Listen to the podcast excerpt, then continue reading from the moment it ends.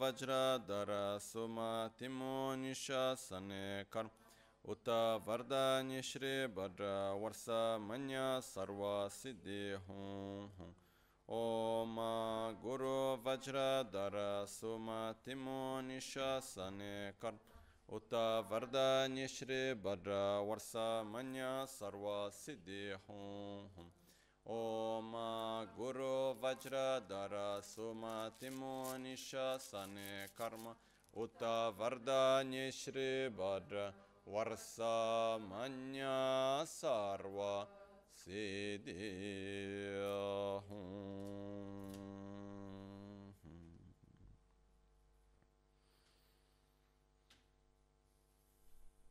Tagi chitsun lama tuje che nyamda dala tuje siksu so gebe shesan dala tendo so uyon sunge nawa tse do so tse che nyingne so wa debe tse.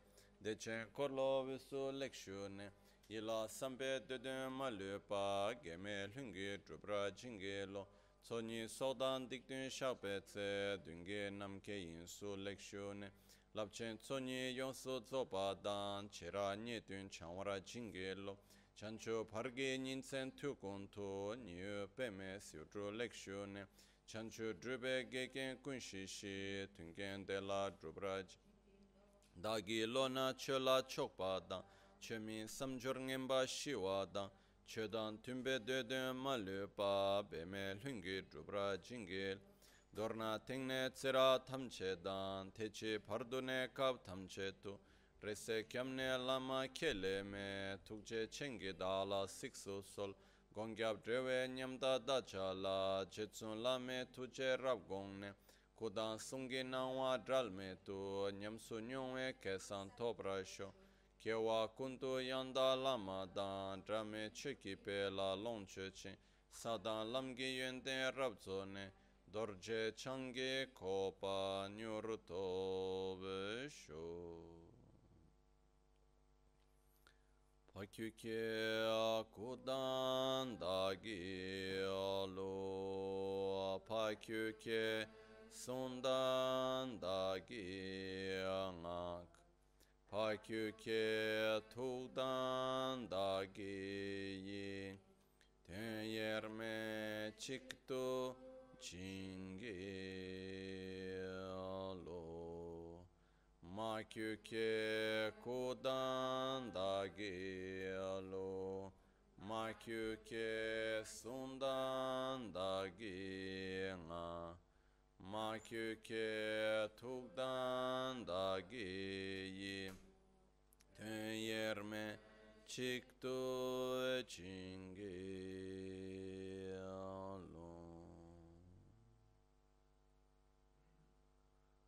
ओम मुने मुने महामुने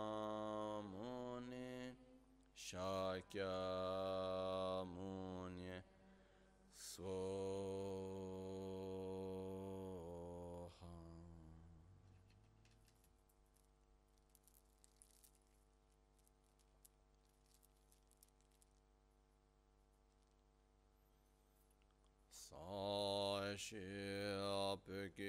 chukshi me to chan ri rav lingshi ni de genpa di.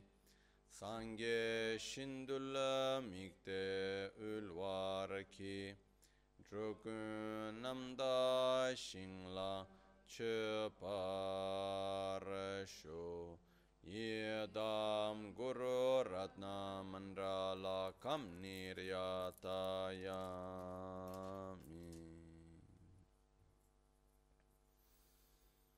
Sangye Chedan Tsogi Chonam La chancho Pardo Dani Kyapsu Chi.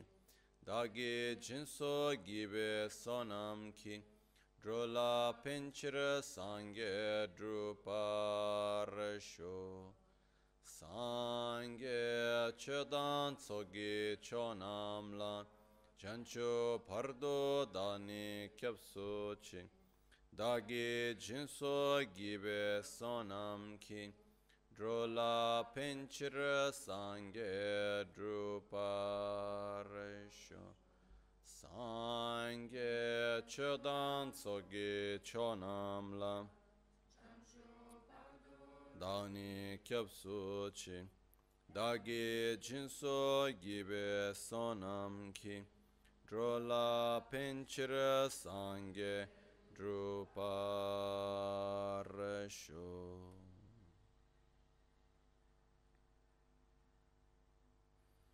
In the Buddha, Dharma, and Sangha, I take refuge until enlightenment through the practice of generosity and the other perfections. May I attain Buddhahood for the benefit of all sentient beings.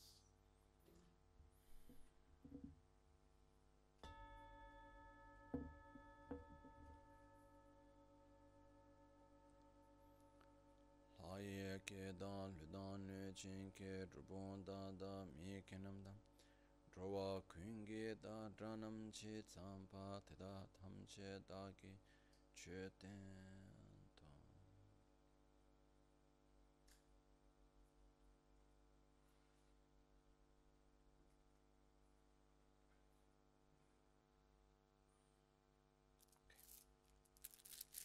So,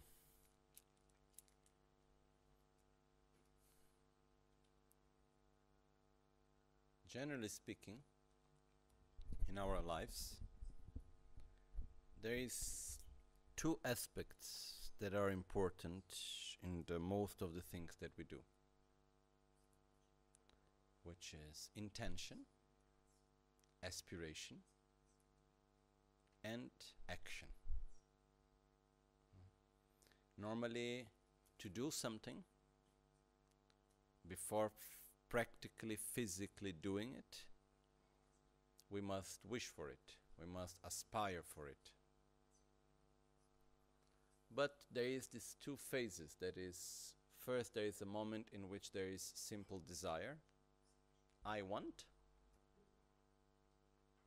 because I like it, because I think it's beautiful, because I think it will bring me happiness and well being, so I want it.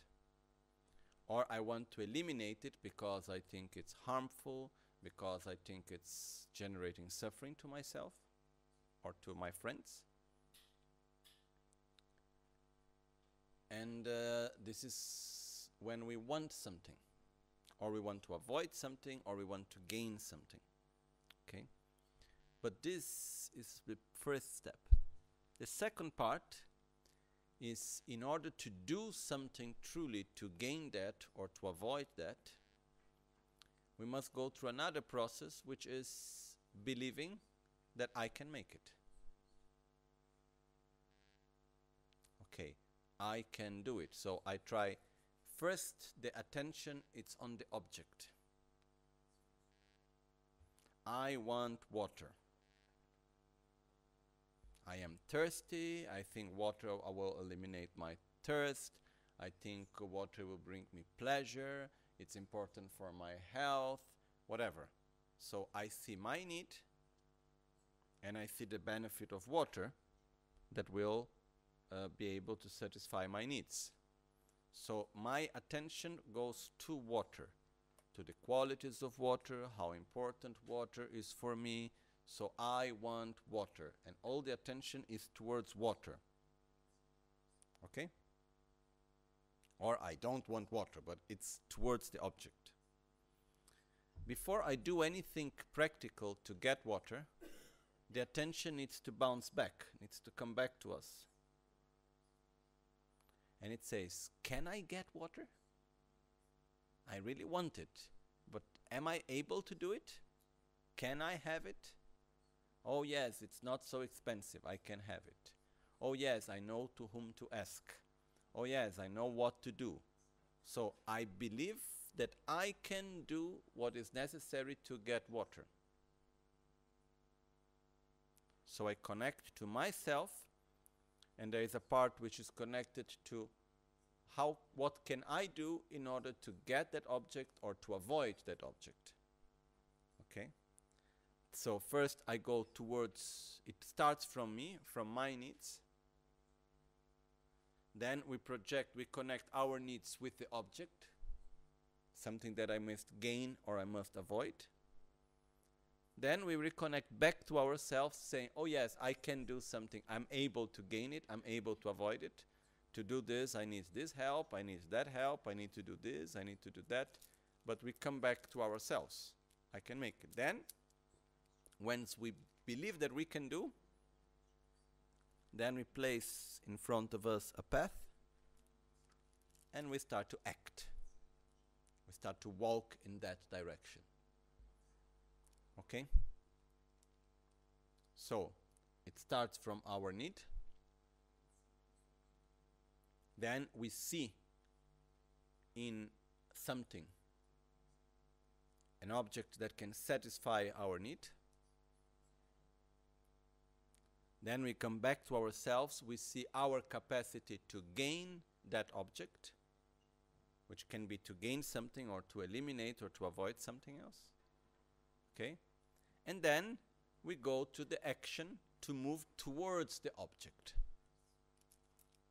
It comes it goes out of being just an aspiration, a need, an aspiration, desire, self esteem, trust that I can make it, then this transforms into physical action to get what I want or to avoid what I want. Okay? Is it clear this process? No? We make one practical example. I feel thirst. If I don't feel thirst, I would not look for water. So I feel my need. I am thirsty. And I don't like being thirsty.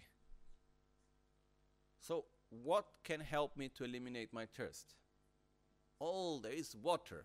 Once I drank water and it helped me. So, what I would do, I would look for water. Where can I get water? I want water. Once then I connect myself to water, water can truly help me, it's the best for me, and so on.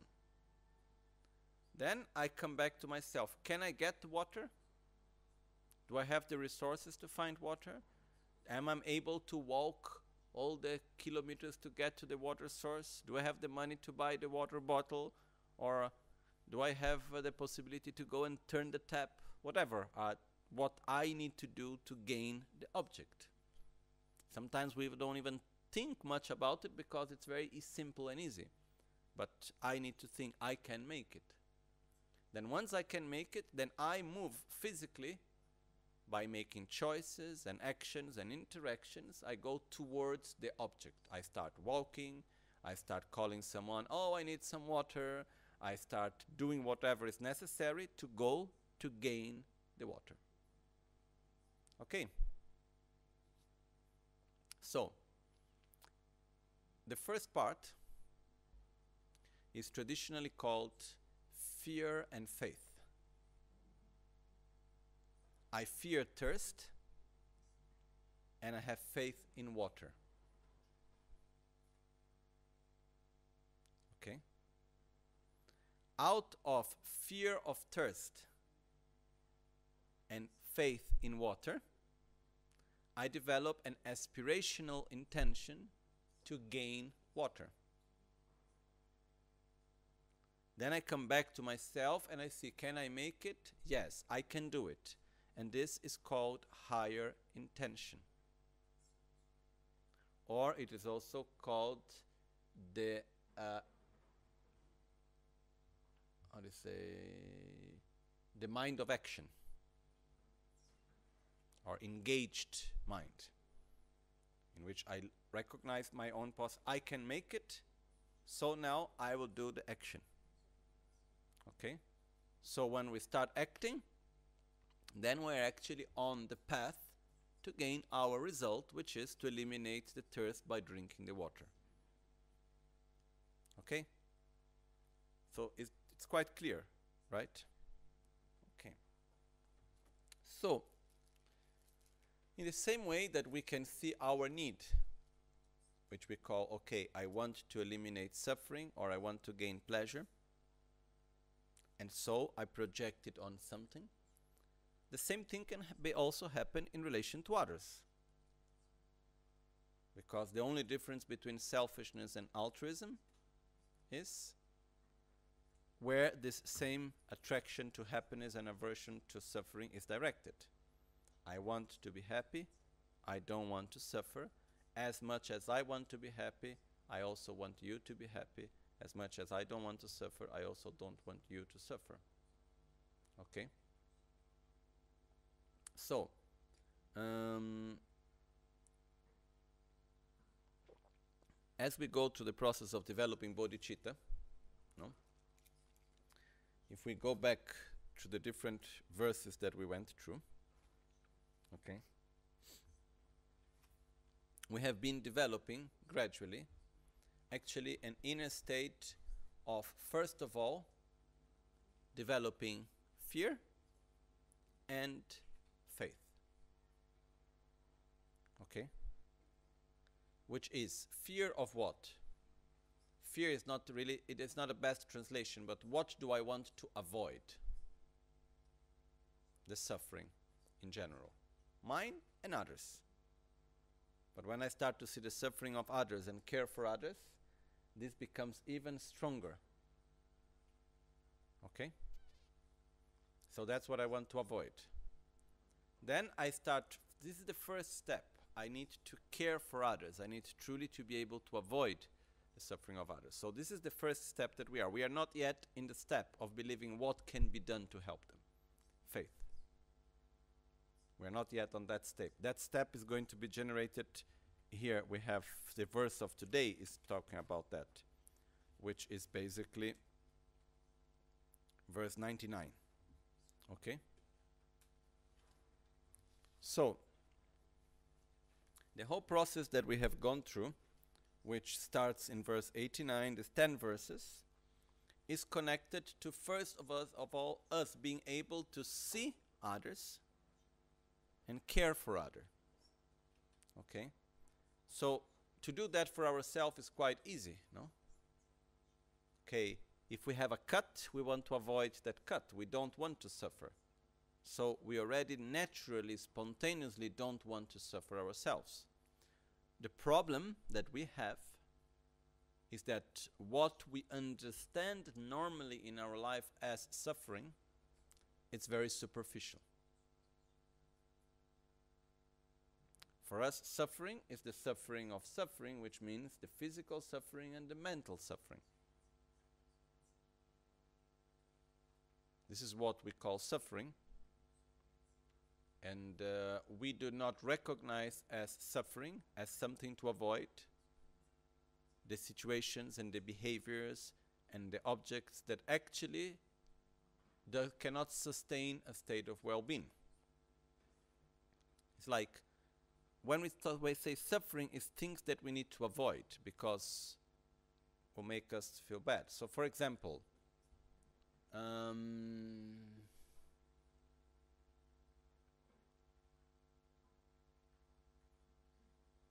imagine one food that you really, really don't like. Okay, and and if you eat it, it harms you. Okay?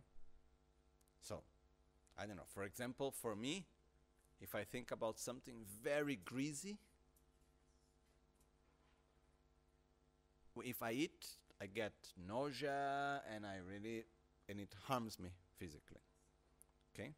So it's easy to avoid it because I don't like the taste and I know it's harmful to me. But what about the nice mozzarella cheese that I really like? but it's also very harmful to me. Should I avoid it as much as the other one or not?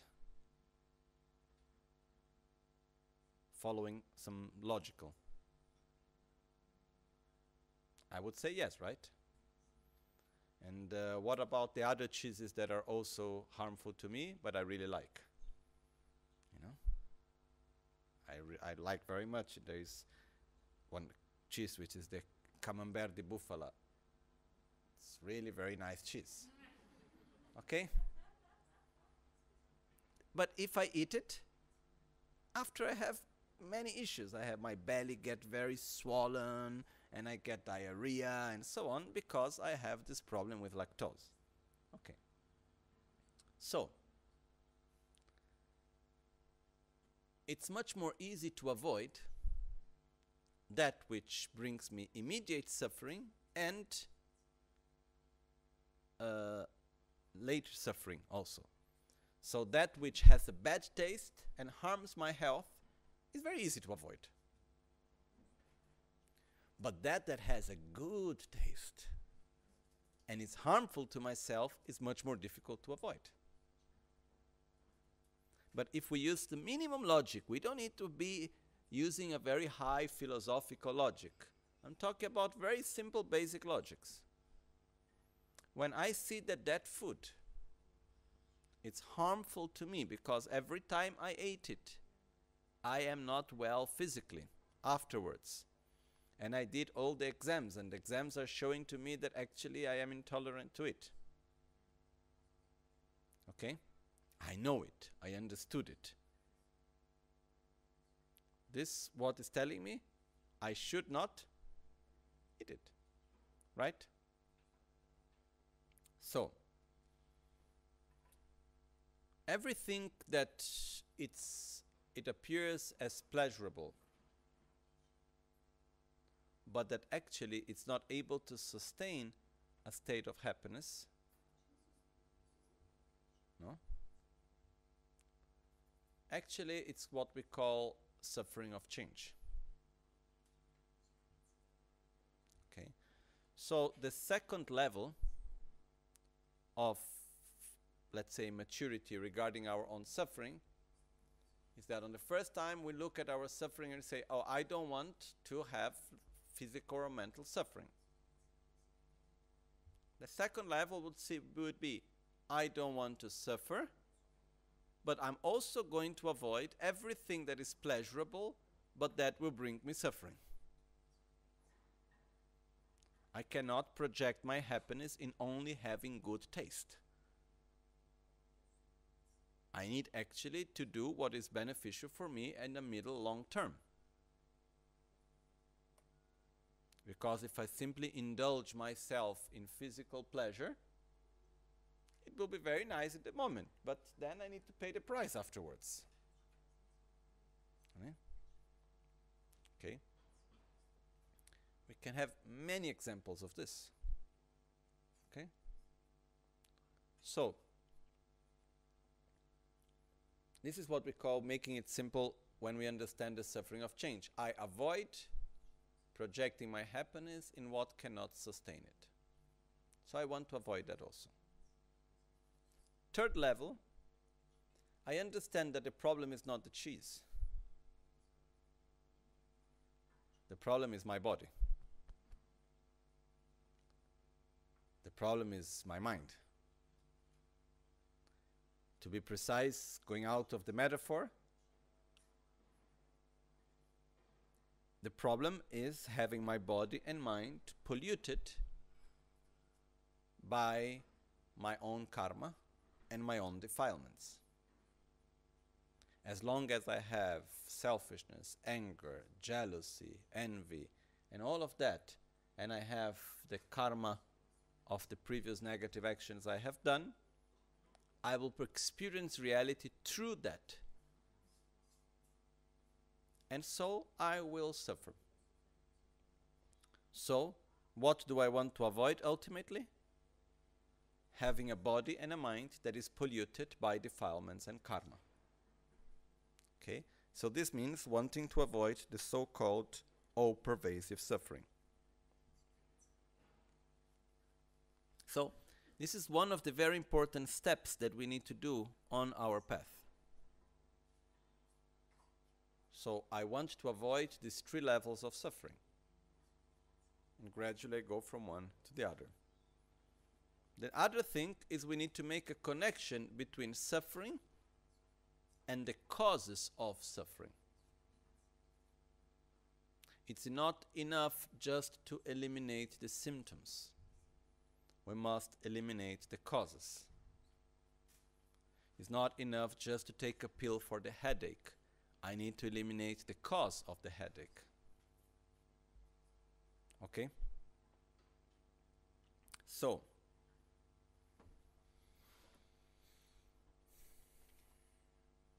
as we go, if we just go back to verse 84 and we just go quickly looking at the steps of the path, we start by relying upon someone that can guide us on this path to happiness and to well being, so called path to enlightenment. Then, once we rely upon someone and we are able to relate correctly to our guru or to our gurus, then we start the actual path. First, we recognize the preciousness of this opportunity that we have in this life. How precious this life is. Now, we don't go into details, we just touch the subjects, okay? Once we understand that, then, second, verse 86, we actually understand, no, sorry, it's still verse 85. We understand that this incredibly precious life that we have, this opportunity which is called with richness and endowments, freedom and endowments, it is actually something that will end soon. In other words, I will die. And I have no idea what will come after that. So I must take good care of what I have now. At least I must do something to ensure that this good opportunity, that these good conditions I have now, will continue to be sustained. Okay? So, what do I do for that? This is verse 86.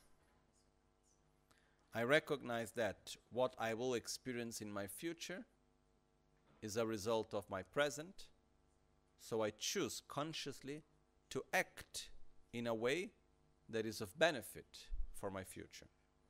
So I will avoid what is harmful and I will cultivate what is beneficial, independently of the fact that is easy or difficult, is pleasant or unpleasant. So I will start not making choices because it is pleasant or because it is easy. I will start making choices because it, because it is beneficial and because that's the best thing to do for myself and others. Okay, so if I need to choose between the easy and the beneficial, which one I choose? The one that is of more benefit, even though it may be more difficult. If I need to choose between pleasurable and meaningful, which one I choose? Meaningful. The best is to find the one that is pleasurable and meaningful and easy. That's the top. Okay? But that's it can happen once we get so familiarized with virtue. If you take a higher bodhisattva to act in a virtuous way, it's pleasurable, it's easy, and it's meaningful and beneficial. Okay? But we are not yet there, most probably, because of our own habits. No? As Shantideva said in the Bodhisattva Charyavatara, komna lawar migyurwe ngote kaya there is nothing that is not easy once we get used to it. So we need to get used to it. We need to familiarize ourselves to it. That's why we start by abandoning what is harmful and cultivating what is beneficial. Then we start to next step, we start to look deeper and we start to understand that our suffering is not just the suffering of suffering, is actually the all pervasive suffering. We start to understand that it's not enough just to have temporary good conditions and a beautiful life and with good things. As long as we are not free from our own defilements and our own karma, this cycle called samsara, there will be a lot of suffering. So, we develop this strong, deep intention to be free from the cycle of suffering. And we believe that we can make it. It's not a wish in which you say, Oh, you help me to get out. I can get out. I want to get out. I need to get out, but I think I can make it. So I take refuge in Buddha, Dharma, and Sangha. Please help me. Buddha show me the path. I take refuge in the Buddha. I take refuge in the actual method and path to get out of samsara. I take refuge in the Dharma. And I can take refuge in the Sangha, which is the spiritual company that will give me support on that path. Okay, and I take refuge in the Guru, that is for me the embodiment of Buddha, Dharma, and Sangha. So, with this, we develop the wish to gain liberation. We want so much to get out of samsara. It becomes our main priority. Okay? When our absolute priority is to get out of samsara, this is what we call ngechung, which is called, translated sometimes as renunciation. More precise, definitive emergence, not in the sense of there is an emergency, but in the sense that we can emerge, we can get out of. Okay? So when we have this strong feeling, I want to get out of this cycle of samsara, and I can make it. Okay? Because we recognize that our suffering is in this inner cycle. Then we see that this inner cycle, we cannot stop all the karma. We need to eliminate the defilements. The defilements are coming from ignorance so until we don't cut ignorance, they will continue to manifest. But in order to eliminate ignorance, I need to develop wisdom. In order to develop wisdom in a non conceptual, deeper level, I must have good concentration and ability to direct my mind in the correct way. And in order to do that, I must have emotional stability. You know, we will never be able to go into deep levels of meditation if we don't have emotional stability. Because if I try to meditate, but I am angry, and uh, I go to meditate, and before meditating, I see someone and I listen to a message or something happen, and then I get nervous. Or I have the worries about what is going to happen tomorrow and I am anxious, or I am so sad about what have happened two weeks ago, or five years ago. I am go, I go to meditate, and then I see an image, and then I remember what have happened, and how come you did that to me. Forget about meditating.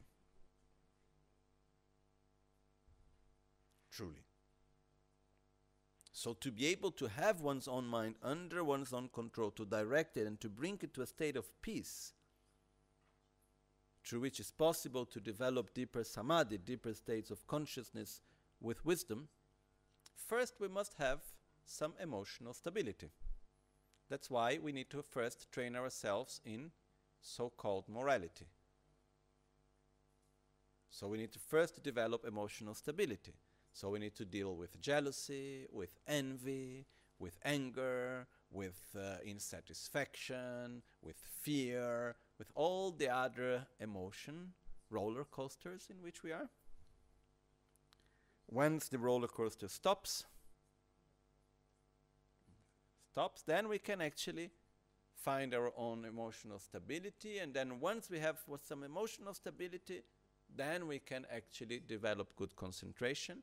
And then with that, we can actually develop wisdom. Wisdom is not conceptual. Wisdom is a deep state of consciousness that realizes the true nature of reality, non conceptually. Okay?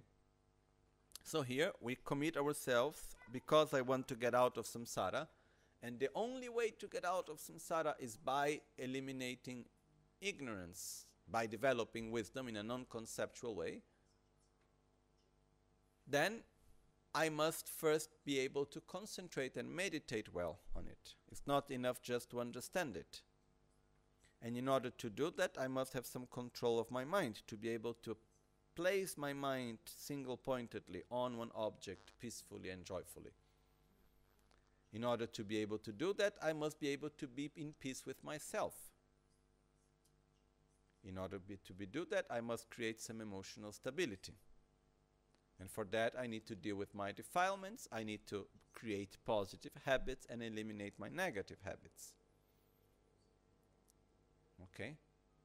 So I need to practice love, compassion, generosity, satisfaction, trust, faith, and so on, in order to eliminate the fear, the uh, miserliness, the, arro- the arrogance, the jealousy, the envy, the anger, and all of that.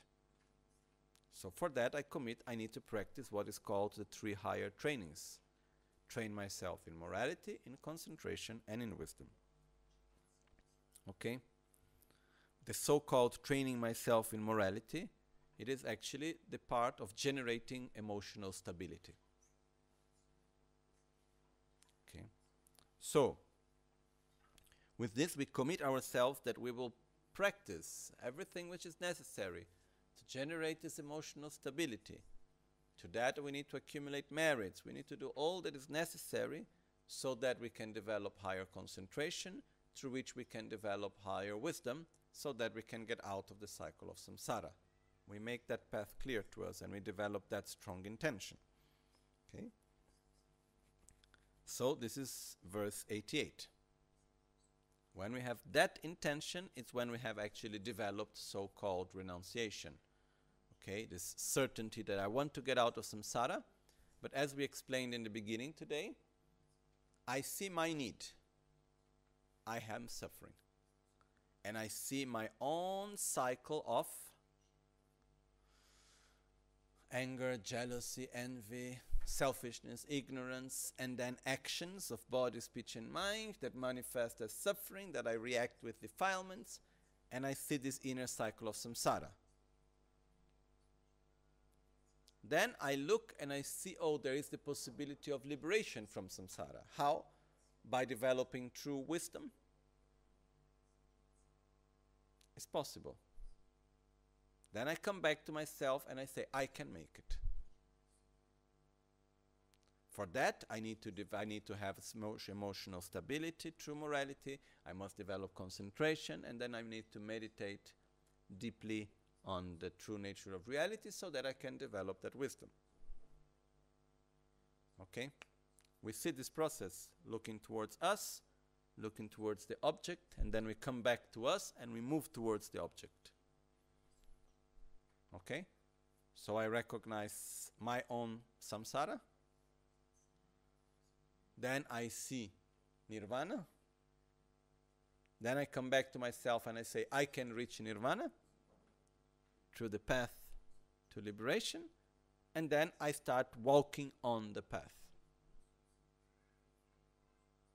Okay? So, with this, we have concluded one part of the path. Now we go to the next part, which is that we need to change object. Okay? But what is interesting is that this new object cannot be generated without the previous one. Okay? So,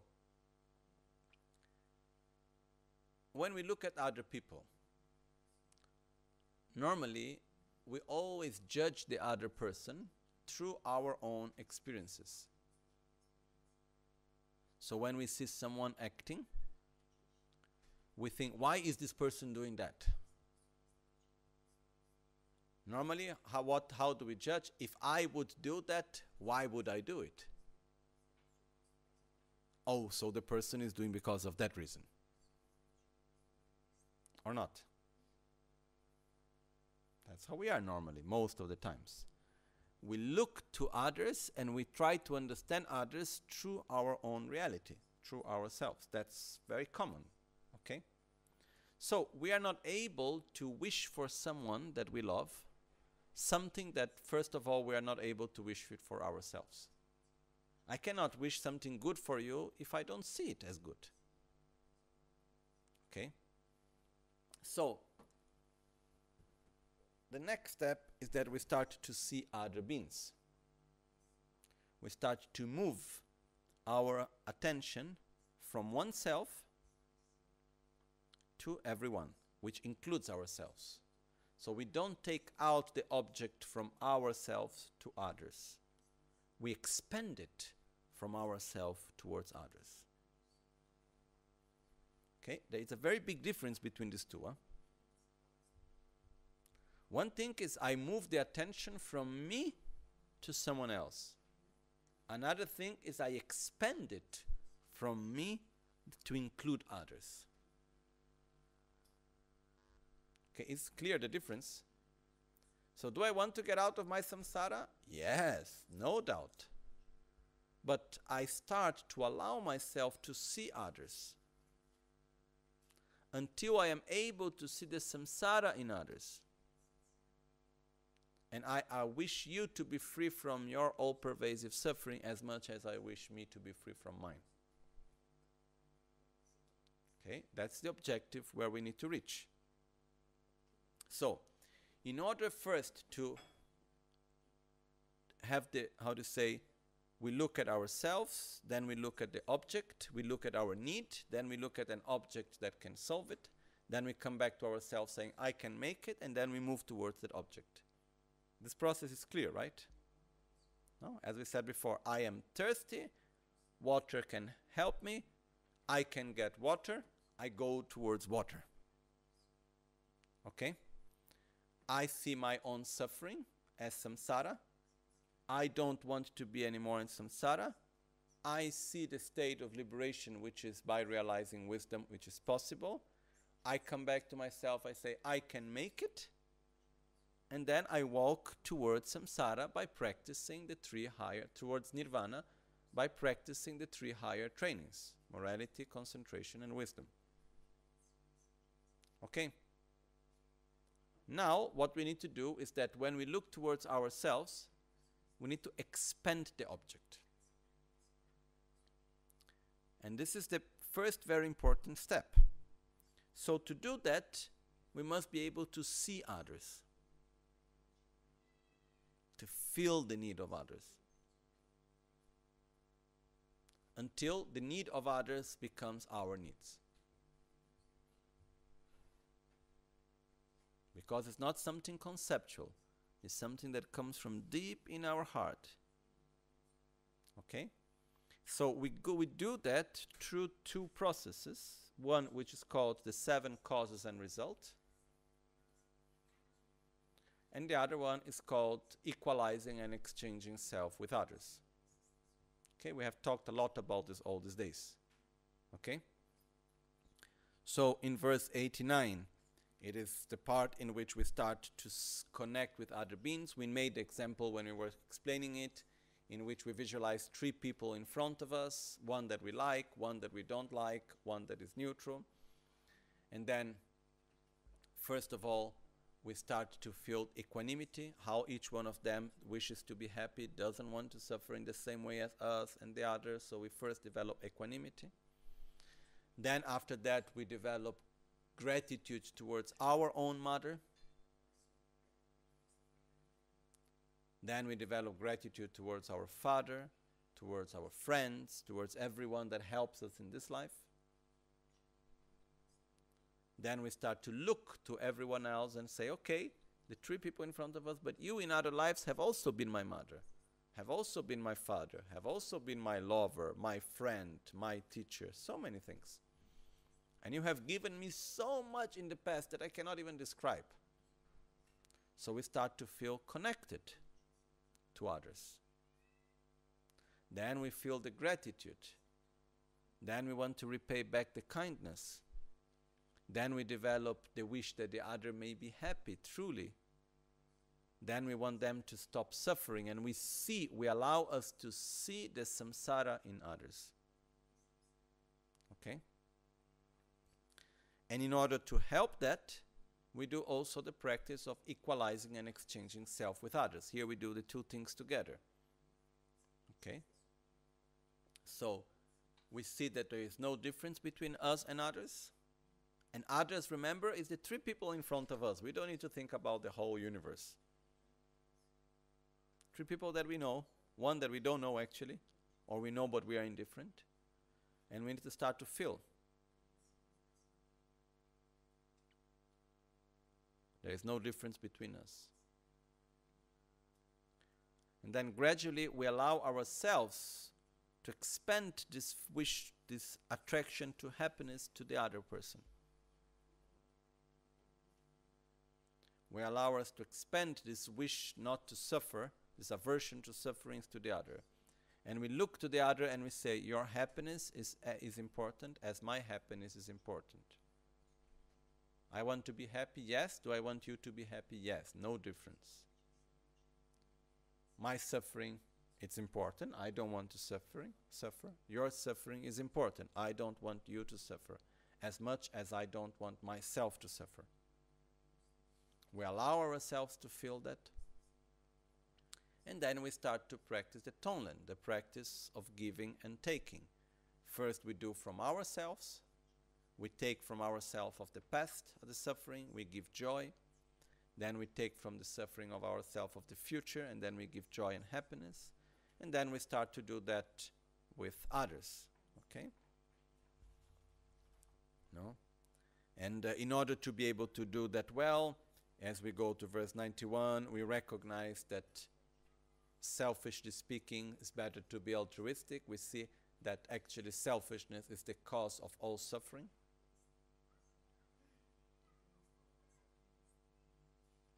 Then we go to see the benefits of love and kindness, of unconditional love. Then we start actually to do the exchange of self with others, which is an exchange of attitude. Okay, so we do the practice of Tonglen, first visualizing ourself of the past and then ourself of the future. When we are in peace with our past and future and present, then we start caring for others. Okay, so we take the suffering of others upon us, that eliminates our own selfishness in the center of our heart. We give them joy and happiness and merits and everything else. Okay? So with this we do the practice of Tonglen. Okay? Um, in the middle of all of this, the next verses remind us of the other points of mind training, such as transforming the adverse circumstances into the path to enlightenment, applying the, the practice in our whole life, in every aspect of our life, understanding when our mind have been actually trained or not, and then we go through the path of making the commitments and following the advices on the path of transforming our mind from an from a selfish to an altruistic state of mind. Okay? So, as we go through this, we imagine that we are able to do that process more and more. Then we reach verse 99, which is the one that we have reached today. Verse 99 is that in which actually we start to look back to ourselves and we say, sorry, up to verse up to here, verse 98, we were still looking at the object, which is the suffering and happiness of all sentient beings. First, we need to be able to feel it. We need to be able to say, I don't want it. I can see it. I don't, any one that I see, I don't want you to be in samsara. But I cannot wish you to be free from samsara if I don't wish myself to be free from samsara. That's why the previous step was necessary. Then now we expand that object towards others, so I don't want you to be free from you to be in samsara, and I don't want the other one also. In the same way. Okay? So when I have that very strong part, we have completed one part of the of the process, which is recognizing one's own need. Now we still have two parts the object that can solve, and then the determination that I can make before I start to walk on the path. This first step of seeing the suffering of everyone is just like recognizing I don't want to be thirsty. I still need to look upon water. Okay? So, this will come in verse 99, which is called generating a superior intention and then generating bodhicitta, the mind of enlightenment.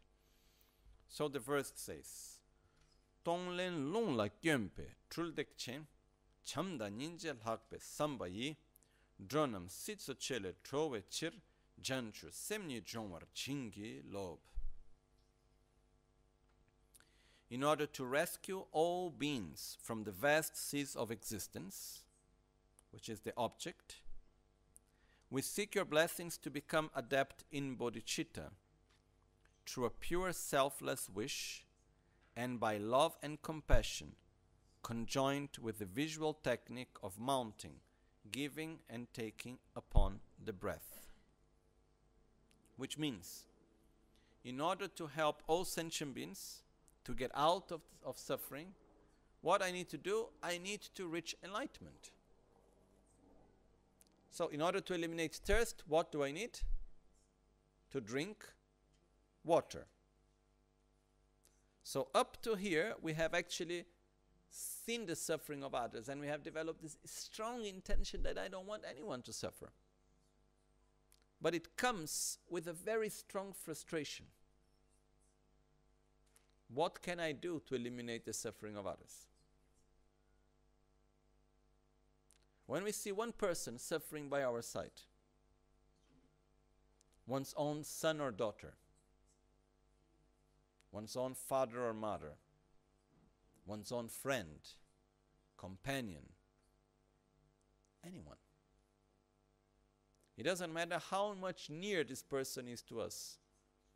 Are we able to eliminate his or her suffering? Yes or no?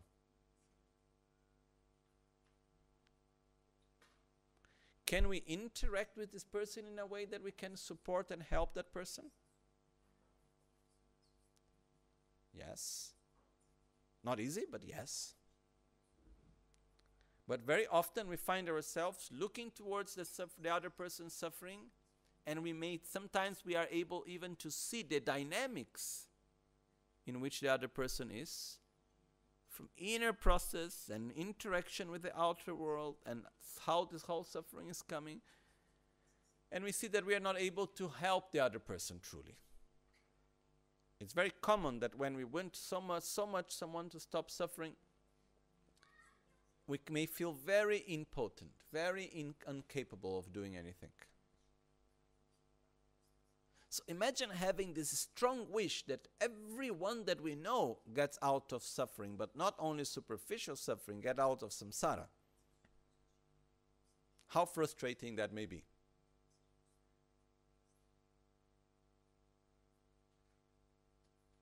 Believe it's very frustrating.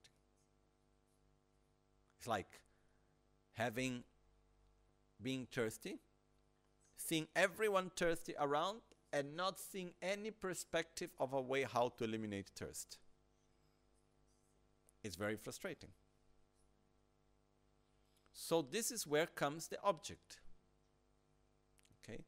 What can we do towards anyone? The only thing that anyone can do to help anyone is to interact with that other being in a way that that other person can help him or herself. There's no other way around. I cannot take away your anger. I cannot take away your ignorance. I cannot take away your selfishness.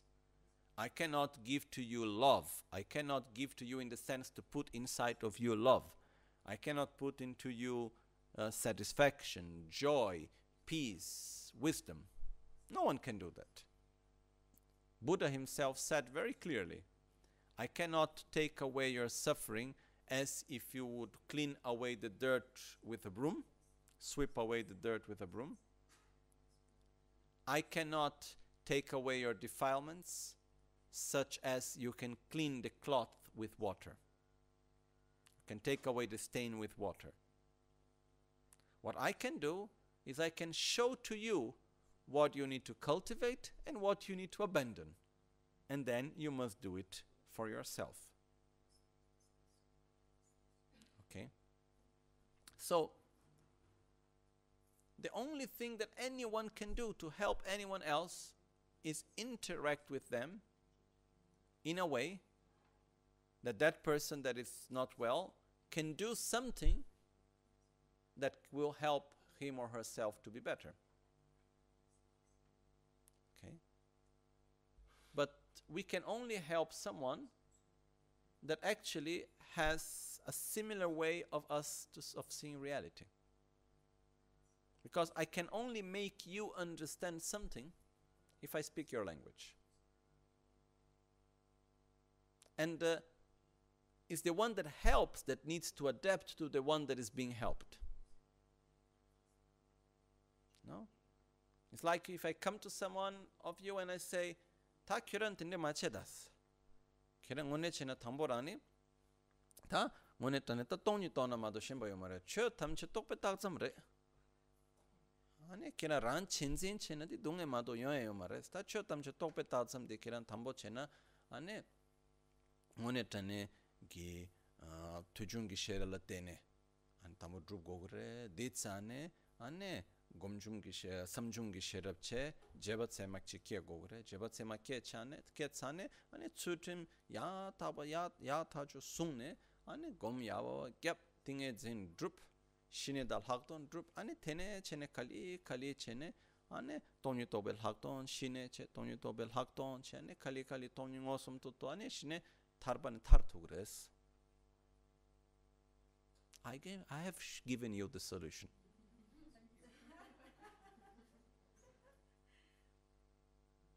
You have not understood, that's not my problem. so I will go and I say, I did everything to help. I explained everything the person need to do. But I didn't speak your language.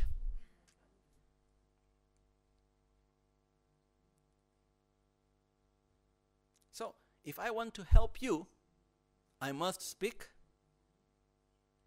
your language. And here I'm not talking about speaking Tibetan, English, Italian, or Japanese. I'm thinking, I'm talking about showing reality according to your own mentality. I can only guide you to develop my own paradigm through your paradigm. I cannot force someone to change paradigm. I can only make you to see my reality through your reality. I cannot impose on you my reality. Is this clear? So we can help better those that speak our language. Those that have a similar way of seeing reality, that comes from a similar culture, that have a similar background, that have similar ways of seeing things. It's much easier to understand those that speak the same languages as we do. The problem is that very few people do speak the same language as us. So, what is one of the basic characteristics to be able to help others? To learn many languages. And again, this is a metaphor, the word language itself, but I must understand, I must see you, and I must be able to see how you experience reality. Because what most of us do is when we see the other, we are just seeing a reflection of our own perception. I'm not able to see truly you. So I must be able to see you. I must be able to see how you experience reality. And from that, I can interact, choosing the right way to help you to change your perception, to change your reality, and gradually to become like me. Okay, this is what we can do. But to do that, first, if I want to make you to see realities as I see, first I must make sure that I see reality correctly. Because I cannot take you to a place that I have not yet been. Second, I must make sure that I'm able to see you and that I'm able to understand your way of seeing reality and that I can interact in the most wise way to show you the path. Okay? So from here we get the intention. What do I need? I need to get out of samsara. Because I cannot help you to do something that I have not yet done myself. But what we find out is that uh, getting out of samsara is not enough. Because if I get out of samsara, but I do not become a Buddha, it means that I myself I have the most beautiful view of reality and I am fine. But I do not speak all languages. I must be able to adapt to the need and capacity of each one. And the only state of being which is able to see and understand everyone is a so called Buddha. It's only by eliminating ignorance and the imprints of ignorance, by developing the wisdom that not only sees reality in a coherent way, but experiences reality constantly in a coherent way, in a non conceptual way, I can actually see everyone. Because, in few words, someone that is not yet a Buddha, when sees others, perceives reality still through mental images. Which means I see you and I think I project on you an image of what I think you are. Okay? A Buddha doesn't do that. A Buddha has a direct perception of everything. And by seeing me, by seeing you, without a projection, the Buddha sees the reality that I see through my own eyes. By seeing me, the Buddha sees what is the reality that I experience. So, a Buddha, one of the most important qualities of a Buddha is the capacity to see and understand everyone without any fault. And by that, the Buddha is able to understand what is the right way to adapt and to interact with each and everyone.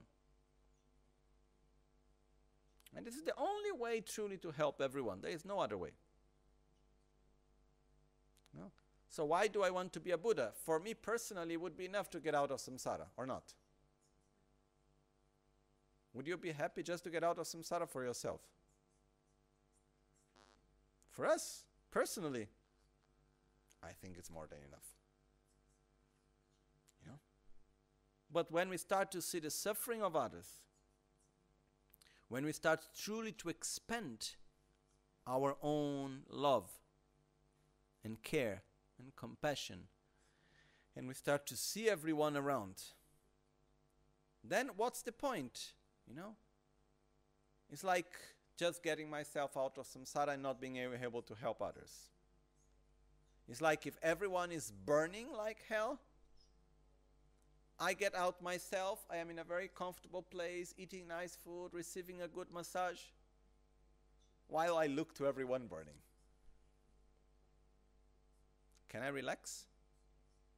Is that what I want? No. I want to be able to truly help everyone in the best way. So I developed a strong intention towards my object. I must become a Buddha. So then I come back to myself and I say, I must do something about this. And when we look towards Buddhahood, and then we come back to us and we say, I must do something, in the beginning we do not have enough trust that we can actually make it. Because we are not putting to ourselves a small objective. As we understand that our mind is interdependent, we are not ignorant in an inherently existing way, which means our problem is that we exist within a negative interdependence. If we start gradually to invert that and generate a positive interdependence, and we are able to enter into this virtuous cycle, then we can actually eliminate our defilements until we can actually eliminate ignorance and we can become a Buddha ourselves. So, by trusting and believing into that, then we develop this deep, strong intention looking towards, back towards enlightenment. I not just want to become a Buddha, I will become a Buddha. I trust myself that I can make it. Okay? And this means to develop so called bodhicitta. Higher intention means, or supreme intention means, I must help everyone. Exactly how I am not yet sure. I must help everyone. And when we develop this supreme intention, it, there is this anxiety and this uncomfortable feeling that may come together because I want to help, but I don't know how truly. Then I look towards enlightenment and I see the state of Buddhahood. That is the only way that I can truly help everyone. No? If we make a very simple example, one person highly realized, such as Lama Gangchen Rinpoche, how many lives Rinpoche touched in his lifetime? How much benefit he brought that we could see? You can multiply by millions that ones that we cannot see. Okay? So, one person with high realizations of love and wisdom, one Buddha manifest into a physical body, can bring immense benefit. So I want to be like that. I want to be a Buddha. I want to be able to manifest myself in whatever way is necessary and really interact and touch people's heart and touch beings' heart and mind and direct themselves to enlightenment and guide them from life to life until they are completely out of samsara. I will make it. So I look towards the state of Buddha and I say, I will become a Buddha myself. It doesn't matter what it takes. It's going to be long. Yes. But I will make it. I will make it. It doesn't matter what. That's my only priority. Okay? So I will use the practice of Tonglen to develop this strong intention. I will use the methods of the seven cause and result, of equalizing and exchanging oneself with others. But through that, we imagine that we develop this deep, strong aspiration I must become a Buddha myself. Is it clear that the wish to become a Buddha, the wish to reach enlightenment, is a result of wanting to help others? Because if we think only for ourselves, we get out of samsara. That's more than enough.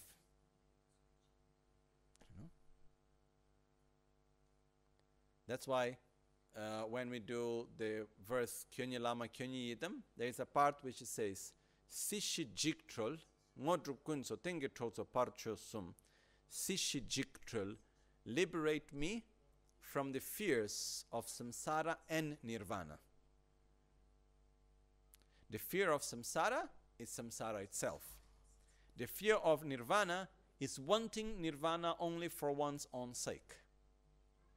It's developing this attachment. I just want to get out of samsara and I don't care about others. Let, I'll free me from that also. Okay? So, here, as we open our heart towards others, as we are in our meditation, we visualize that three persons that we see that there is no difference between them. We wish each and every one of them to be happy. And then we don't need to, to visualize all sentient beings. Three is more than enough.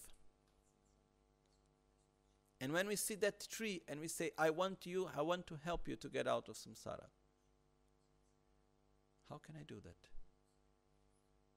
Truly. I must become a Buddha myself. So, as we look to the other, we develop this urge I must become a Buddha myself in order to help you to get out of samsara. There is no other way. Because unless I am a Buddha myself, I can give small helps, but I cannot give ultimate help. I can adapt a little bit here, I can adapt a little bit there.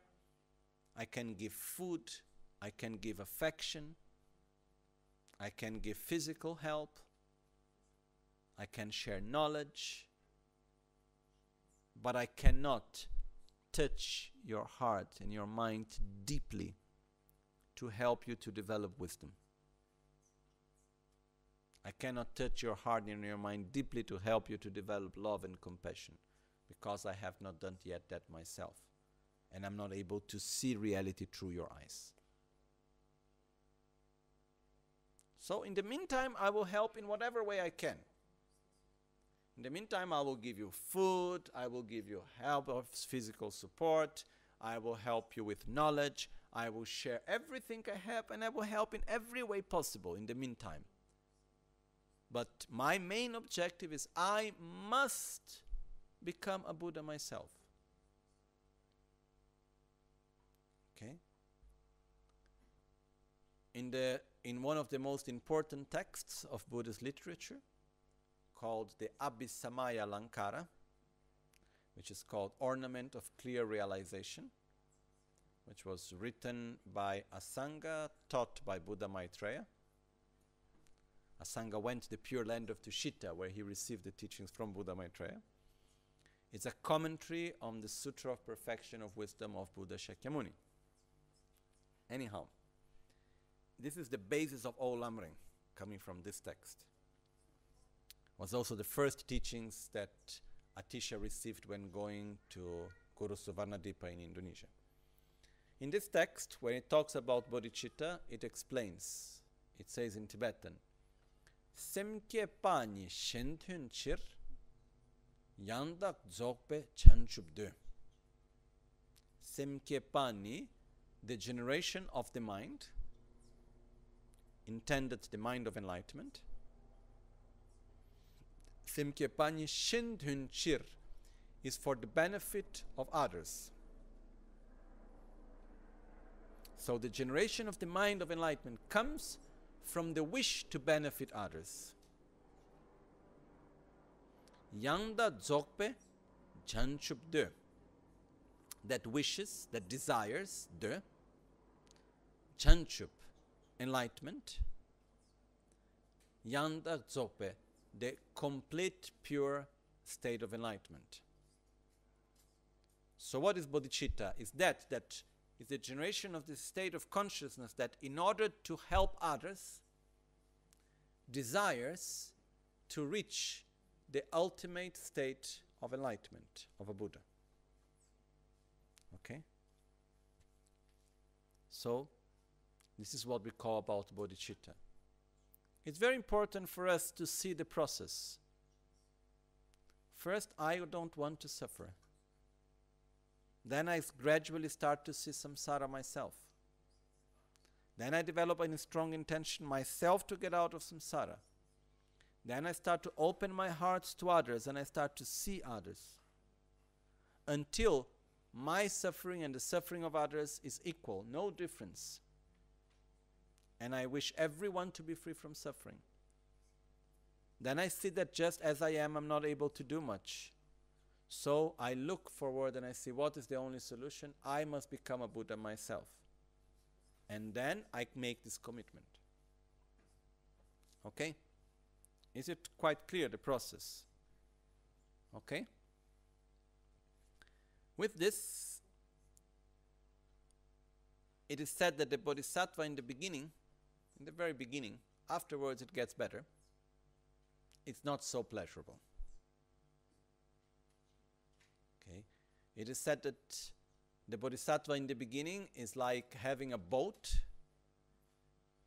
That it's a beautiful boat, but it's not yet in water. So you need to push it on the ground. Once the bodhisattva realizes wisdom, then it's like the boat enters in water. Okay? But until then, we need to put effort. Okay? So we have seen the steps. I am thirsty. I see, I recognize water as the solution. I want water. Now, what happens? What do I do to get water? I need to do something practically. Otherwise, it remains just an intention.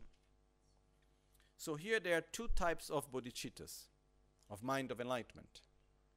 What is called in Tibet, in Tibetan, Mumpa Semkye and Jukpa Semkye. Mumpa Semkye is the generation of the mind or bodhicitta of aspiration or aspirational bodhicitta. Jukpa Semkye is the engaged mind of enlightenment, the engaged bodhicitta.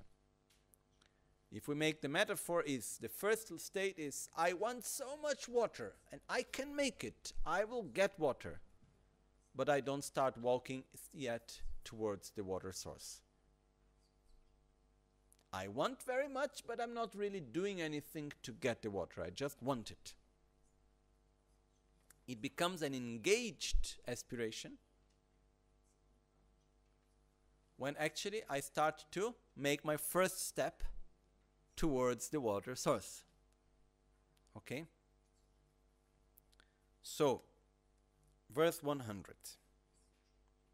Tusum gyawa kungi namdak gyalse dompa gyu tam shings tek chu tsultrin sumgi nyamle la lurlen chebra chingi lop.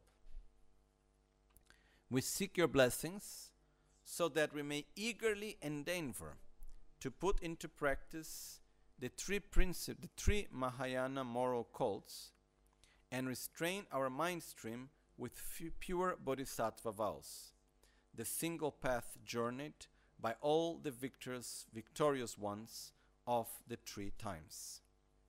Okay? So basically, what we do here is we say there is a path to follow. This is the path that all the bodhisattvas that have become Buddha have gone through. It's the same path.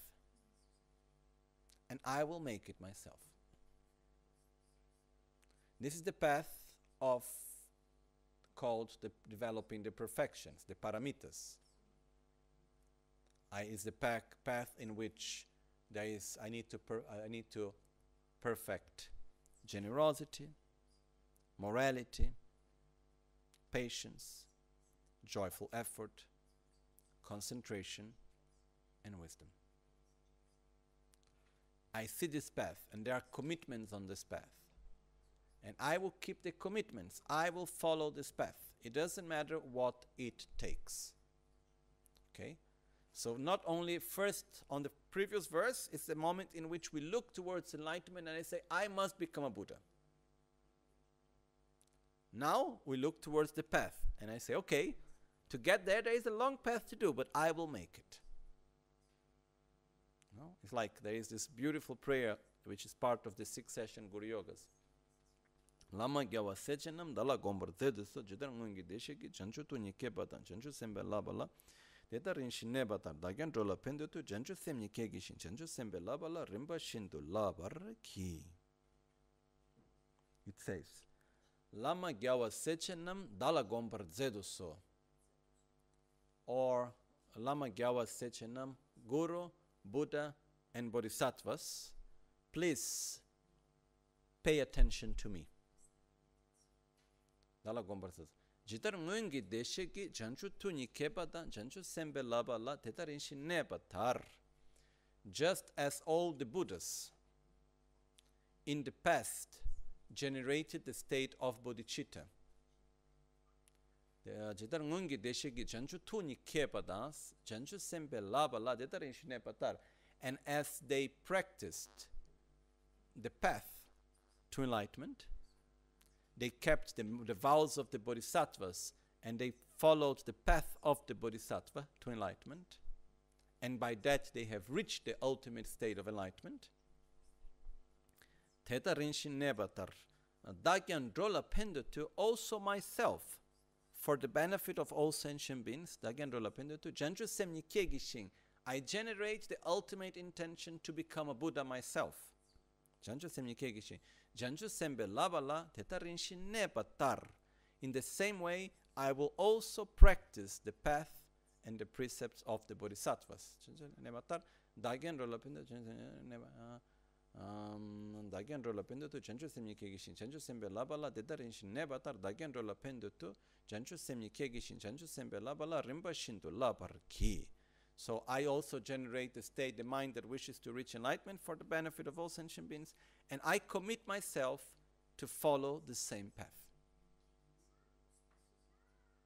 okay so we look towards all the buddhas to the guru to the buddhas and bodhisattvas and say the same path that have been followed by the past, I will make it myself also.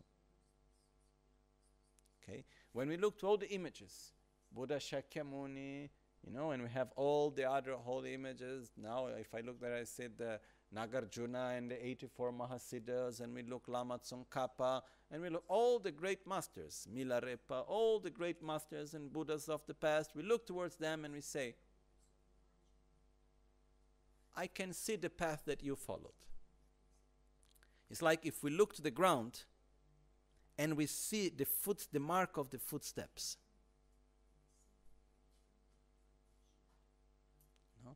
It's like one time many years ago I was in Nepal and we went for a ride in elephants. And there was something very interesting. The elephants would go with their uh, trunk no? And they were like, it's like if they were smelling, and they were able to put their foot exactly in the same identical place of the previous elephant. It was very interesting to see this big animal so precise. No, and they were put exactly in the same place. It was a little bit mountain, it was not so easy, and they would go and they would go exactly in the same place. So imagine that we are on a, oh, we have a whole path to follow, and we can see where the ones that went before us walked through. Like when we go to the forest and there is a path that many people walked already through that path. If we look a big, thick forest and we don't see any path that other people went through, it's more frightening. But if we see a pathway, that others have already walked through it, so it's marked. Then we can connect all of that. I say, all of you that have gone through this path, you are all in the same place where I find myself right now. And you walk through the path and you reach the top of the mountain. So the same path that you took, I will also take myself. Okay? So I will follow that path. So I will, this path, the guidelines for this path are the so-called vows of the Bodhisattva. Okay. Um, we could go into details by reading and going through the Bodhisattva vows.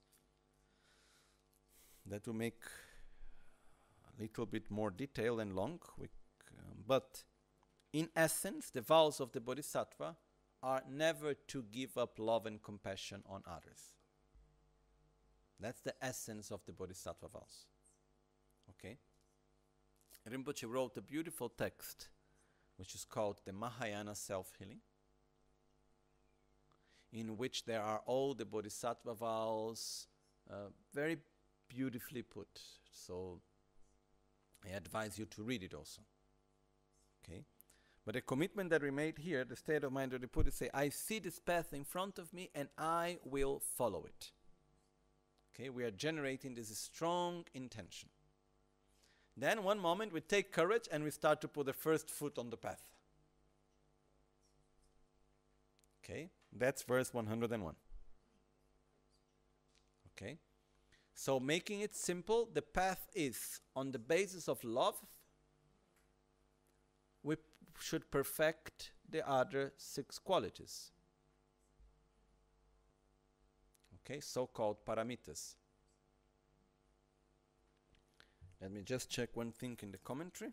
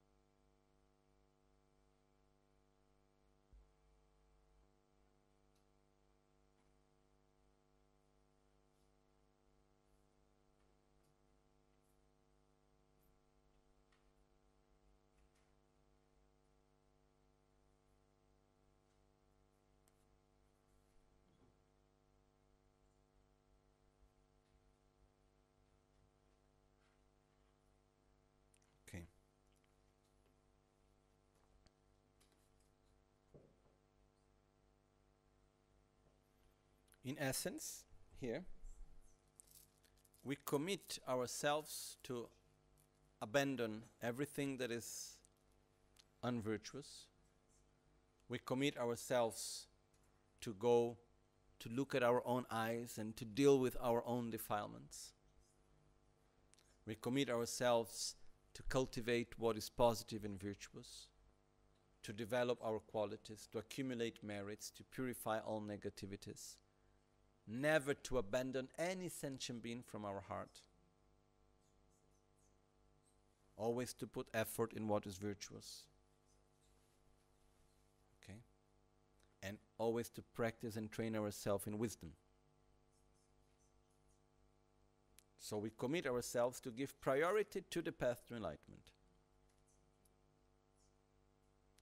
Then, once we commit that clearly, we have developed what is called the bodhicitta of intention, and we have done the basis for the engaging bodhicitta, which is this true deep wish to put into practice the path to enlightenment. Okay? In the Bodhisattva Charyavatara it says, Droer döden droa yi. The wish to walk and the actual walking. Okay? So, uh, I was just thinking a little bit because at this point, or we open one door and we go around into it, and that's quite a long path, or we just show the door and we move on which is or we go through the detailed study and learning of all the bodhisattva vows which is a whole subject or we just touch the essence of the bodhisattva vows and we move on to the other perfections okay i think what the best to do is we just look at the door we have some understanding what what is inside there and we commit ourselves that in a near future we can actually go through all the detailed bodhisattva vows. But then it's also good to prepare something that everyone can have printed with what are the bodhisattva vows. We go to Rinpoche's text of Mahayana self healing. There is also very beautiful commentary on the bodhisattva vows written by Rinpoche's previous life, Panchasampotashi, that we also have the book which was with which we edit of Panchasampotashi. So we could use this material and we can go in details on that. Okay? So, in the Guru Puja, at this moment, what we do is that at, at least we develop this strong intention to say, we imagine that there is a path in front of us, and we say, I will follow that path. Which is the same one that all the Buddhas of the past have done. It's a very interesting feeling because like some time ago, I went to walk in the forest. And I was in a place that I had never been before. And I start to walk, walk, walk, walk. I had, I had no idea really where I was going. But I trusted the path because I saw a clear pathway in front of me. And I had a map that somehow showed me more or less where I was going. I had some idea. But the fact that I had a path in front of me that other people passed before me, it gave me trust. Similar to that, we need to understand that the pathway that we have is the same that all our gurus and masters of the path and all the Buddhas have followed exactly that same path. And I am also going to make it. Okay? So let's start looking a little bit on this path. This path we will understand it more and more as we go along. There is a lot, many aspects of it. But the essence is based on the six perfections on the basis of love. Okay, so first we develop love and compassion, bodhicitta. Then we start walking on the path when we have developed that love and compassion. Because without that, we will never walk on that path. Again, I am I have thirst. I believe in water. I can get water. I believe in my capacity. I walk towards the water source. Okay? I will never walk towards the water source if I don't believe that I can get there. I will never believe that I can get to the water source if I don't believe in the water. And I will never look forwards to the water if I don't want to get out of thirst. Okay? So, similar to that, first we must develop this deep, strong sense of compassion towards others. And this will give us the strength, the motivation to walk on the path to enlightenment. Otherwise, that will not happen. So, it is said that that strong love and compassion, it is in the is, is it, it is as water that nourishes the seed. They said it's just like water that is important in the beginning, in between, and in the end. The example that is given is when there is a seed, this seed needs water to be moistured and to, uh, how do you say that in English? To, to sprout. Okay? It will never sprout, germogliare, no? It will, it will never sprout without water. Okay? Once it sprouts, it starts grow, growing until it can become a strong big tree that can give fruits. But on the process from the sprout until it becomes a big tree, without water, it will not happen. It's the same water that will allow that process, that will nourish the tree gradually from the seed until it becomes a full tree. And it's the same water that will allow that tree to give fruits. Okay? So the water is important in the beginning, in between, and in the end. Similar to that, water is love and compassion. It's love and compassion that will moisture our seed of enlightenment and will sprout allowing it when when when the sprout generates when we develop the strong intention i want to become a buddha to help sentient beings when we develop bodhicitta. So who allows that intention to be developed? Love and compassion. In the whole path of enlightenment until we become a buddha who is what is going to give us the strength to go on that path bodhicitta, with love and compassion. And once we become a Buddha, what is the strength that will allow us to help others? Love and compassion. Okay? So, love and compassion, which is two manifestations of the same, no, Maitri and Karuna, is fundamentally important in the very beginning of our path, during the whole path, and in the end. Okay? So, on the basis of that, then we can develop the other qualities. So, this is what we start now with verse 101, which is the part which refers to the actual path of the Bodhisattva. Okay, we start walking now on that path. Okay?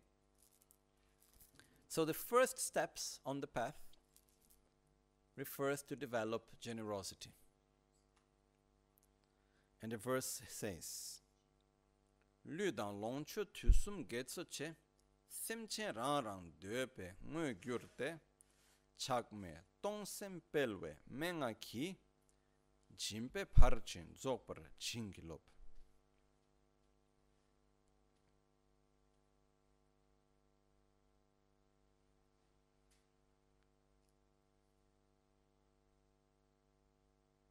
Just one thing which I didn't say before, sorry.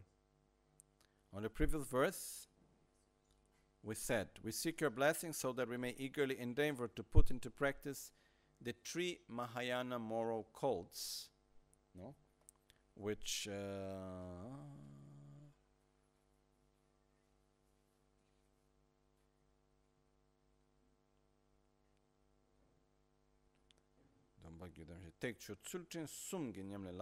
Basically, the three Mahayana moral codes or the three Mahayana moralities are to, um, to avoid negative actions, to accomplish positive actions, and to benefit others. These are the three moral codes. Okay, that this is one of the this is what we call the three Mahayana codes. Let me even check here just to make sure that in the commentary that we have, it's going in the same direction.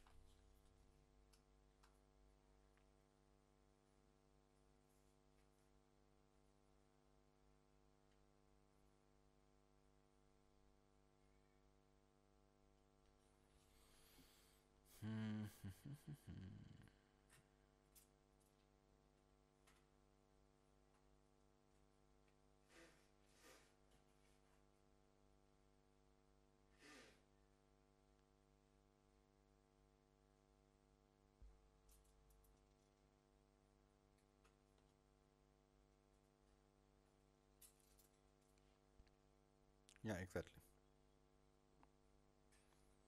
So, in essence, there are the 18 main bodhisattva vows and the 46 secondary bodhisattva vows, which, if we make them into three, is to accomplish positive actions, avoid negative actions, and benefit others. Okay? So, now we go to verse 101.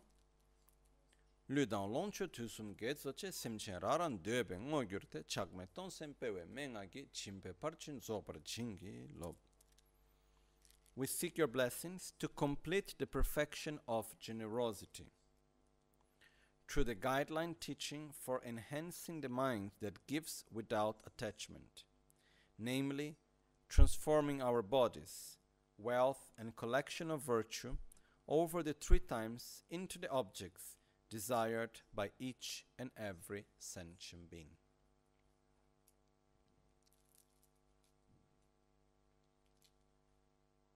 The first of the six qualities to perfect is generosity. Generosity comes from sharing. It, uh, it is the fact of sharing with others what we have in order to interact with them to help them to avoid suffering or to be happy. Okay, so on the basis of generosity, there should be love and compassion.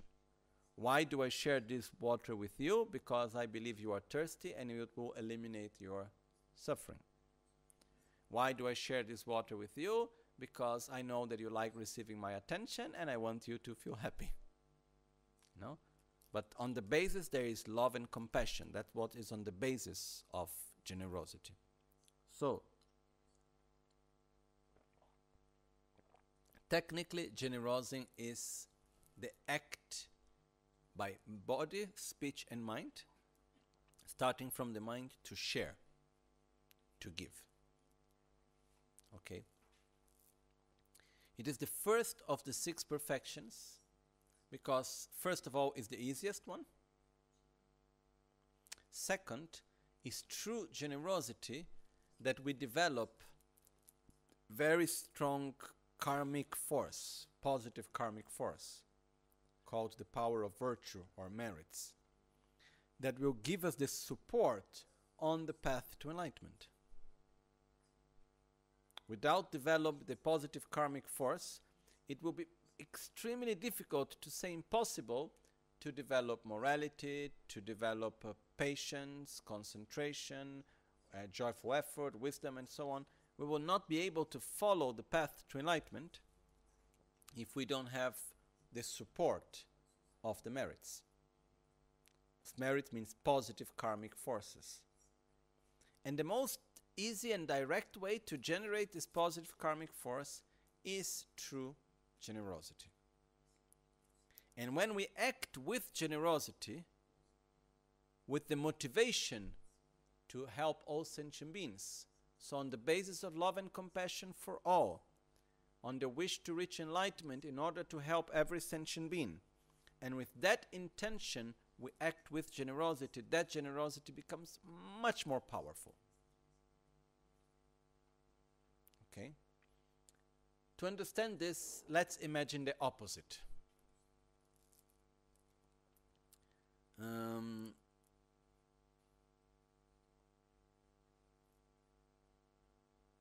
let's say I go to a bridge, okay? Then I look at people passing down. And uh, when I am walking to the bridge, without even perceiving, I kick a stone, the stone falls and hits someone. Okay? And this person gets badly harmed. Okay?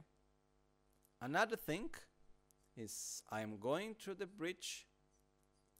I look, there is a stone. I see a person passing. I say, let's see if I'm able to hit him. And I throw the stone and I hit the person. I said, Oh, I, I'm happy that I was able to do what I'm able to do that. Oh, but I didn't want truly to harm the person. Okay? Another way is I go and I said, Oh, I want to harm that person. Then I take the stone and I throw the stone on the person. Another way is I take the stone I look and I say, oh, I want to harm that person, and all the family of that person and friends should suffer by having this person harmed. And then I go and I take the stone and I throw the stone. On another way is I take the stone, I look, and I said, I have so much hatred. I hate so much oh, all hue of humanity. I hate the whole humanity or I hate a particular race of people, or I hate the whole of humanity, and with hate towards everyone, I want everyone to suffer. I take the stone and I throw on that person. Okay? The technical result is that the person get his head harmed. Okay? Maybe dies. Okay? if I hit the stone with my foot without seeing what is happening. If I throw the stone just like that, if I do with particular intention,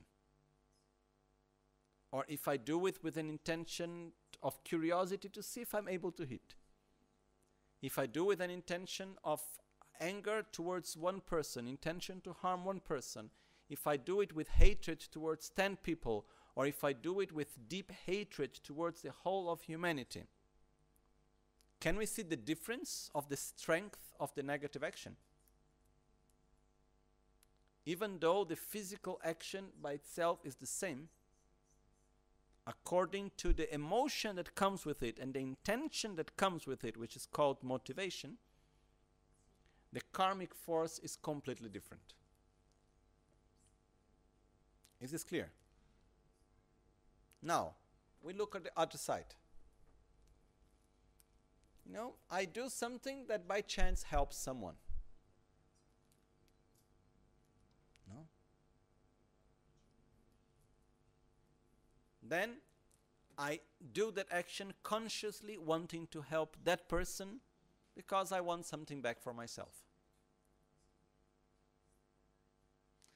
Or I do the same action seeing the need of the other, feeling the need of the other, and wanting to help that person, love towards one person.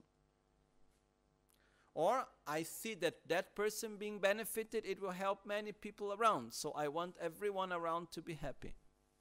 So I help that person. And the other is I wish everyone without exception to be free from suffering. And by helping you, I wish to help all sentient beings because it's part of my path to enlightenment. And by developing my own merits, by familiarizing myself with virtue, may I reach enlightenment to help each and every sentient being. So I help you out of love for the whole of humanity, for all sentient beings. Can we see the difference of the karmic force of one and the other? Okay? So, when we practice generosity, if we give one glass of water for a person that is thirsty, because it's good manners, because I want to have a good image, I am the one helping others, because I'm just used to do it, because I wish you to be happy, not to suffer. Or if I do out of love for everyone. If I do it with bodhicitta, the same simple action of giving water to someone becomes an incredibly powerful karmic force. The motivation changes completely the action that is generated, the strength of the action. Now imagine from the negative side. If I throw the stone without thinking, or if I throw the stone with the intention to harm, the karmic force changes. The same thing is on the positive way. I help someone, I give you a water to someone that is thirsty because I want to be seen as the nice guy. I have given the water. I give the water out of compassion to one person. I give the water with a deep sense of compassion towards everyone. The stronger is my compassion, the stronger that positive karmic force will be. Okay? So, truly, with this intention of love and compassion to, which enli- to reach enlightenment for the benefit of all, to actually do acts of generosity with that basis of bodhicitta, it's an extremely powerful way of accumulating positive karmic force. Okay? So, the first step is to give, which is not easy. Because when we start giving to others, we start worrying that we will lack for ourselves. How can I give this and how can I remain without? Okay? So, to train, we will never be able to train ourselves to be generous by forcing ourselves into situations where we need to give. We need to induce ourselves into this big joy of giving, starting with visualization. Because the act of giving starts in the mind. And then also, together with that, we should start training ourselves in giving into practical levels. You know? Oh, I help you to take your food. I give you attention. I listen to your need. You know? We remember that by acting with generosity, if we do it in the correct way, we are going in the opposite direction of selfishness. So we start to see people around and we start to transform that love and compassion towards others into practical actions. Okay?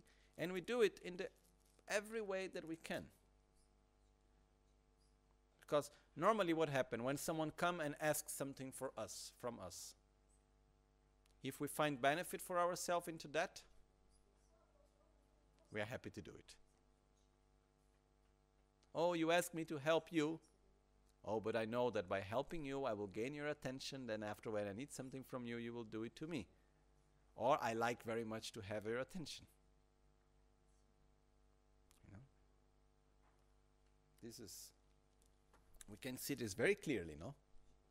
We have two people asking something to us. One person that we are very attracted to, and we really like having his or her attention another person that we don't care about. The two people ask us the same things. Do we act the same way to both? Maybe we do the same thing for both. But to the one that we want to have attention, it will be much more joyful and much more fast. And we will do with attention. Why? Because we see a way of self gratification from it. So actually practicing generosity, it's one of the ways to put into practice unconditional love.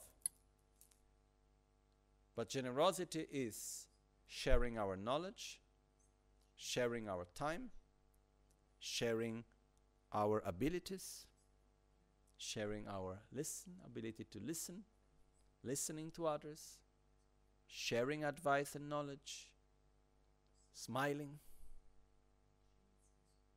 being kind, al- allowing ourselves to see others. Sometimes other people, just by being seen by someone, already gives a lot of benefit. You know? And uh, we need gradually to train ourselves into it. Because in the beginning, we are able to do it where we see personal benefit. So truly, we are not being generous, we are making some sort of business. I don't know if it's clear the difference. No? I give to you because I know that somehow you give me back. So the more I know that I can get back, the more I can give to you. This is not true generosity. This is making business. Okay? Generosity is based on what? On love and compassion. I give to you because I want you to be happy and I don't want you to suffer. Full stop. And I don't worry about if you're going to give something to me or not. What was the commitment in the uh? Do not expect gratitude.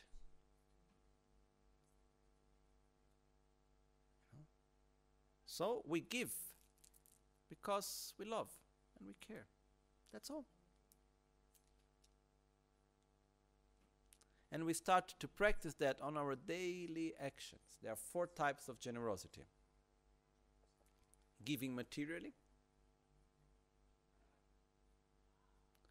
giving affection, giving love, giving protection, helping others to avoid their suffering. For example, if someone is hungry and uh, doesn't have food, and we give food, we are avoiding the hunger, the, the suffering of hunger. If someone is feeling cold, then we give a blanket. It is material generosity, but also we are protecting that person from the suffering of cold. So, this is the generosity to give protection. Then there is the highest form of generosity, which is the generosity to give the Dharma, which is to interact with a person in a way that helps the person to develop his or her deeper qualities on the path to enlightenment. It's not just to say Dharma words, it's to truly interact in a way that helps the other person to grow on the path to enlightenment. To develop a clear understanding about what is one's own suffering, to understand the law of karma, to understand uh, that suffering comes from defilements, to understand the benefit of loving others. All of this is the generosity of giving the Dharma. Okay? The easiest way is giving materially. But it's important. You know, even there is four vows of the Bodhisattva, which is the four commitments in on how to guide sentient beings. And the first one is help them materially. You know, if you would look, Rinpoche, he was always giving stuff to people, no? A little heart, a picture, money. You know, everywhere he was going, he was always giving. Because if I need to give you an advice, and if I want to touch your heart, first of all, I need to create some sort of connection. And most of us, we are very superficial. And when we receive something material, we create a connection. Oh, you like me. You gave me something. Oh, I was hungry. You gave me food. Thank you. You know, that's what the missionaries did for a long time, still do. I have some, my teacher again, Lakpala, he said to me that when they arrived in the, from Tibet in 59 in the north of India, there were a place of missionaries. And they translated like the Bible, they had the Bible translated in Tibetan, and uh, they had like sort of comic books about Christianity and books about Christianity written in Tibetan. And uh, so they would invite the monks to come, they give them medical treatment, they would give them food, and so on. And then uh, they would give them all sorts of booklets about Christianity. No? And the process is basically the same. I help you physical, I create with you a feeling of gratitude, of connection, and from that you start to trust me so that you start to listen to my advice, then I share with you my own worldview. No? They were not successful simply because Tibetan monks or Tibetans in general are very strong minded. No? And if you think that you are going to convince any Tibetan monk studying philosophy with debate and so on to ch- it's it's not by giving them food, it's by making high quality debate. That's the only way, actually, no? So they would always, on their way back, they treated with respect the material, but they would not throw away. They would put it on the trees on their way back. So after some time, they found out that all the books that they were being given, they were all leave them in the, in the trees. You know? So that after some time, then uh, the whole thing was not working anymore. So anyhow, the point is to say that if I want to help someone, that I need first I need to contact connect with that person. If I want to help the person on a more conceptual, emotional, deeper level, if I want to show to the other person my own worldview, first I need to connect. And what's the first level of connection for many of us? Is material, is affection.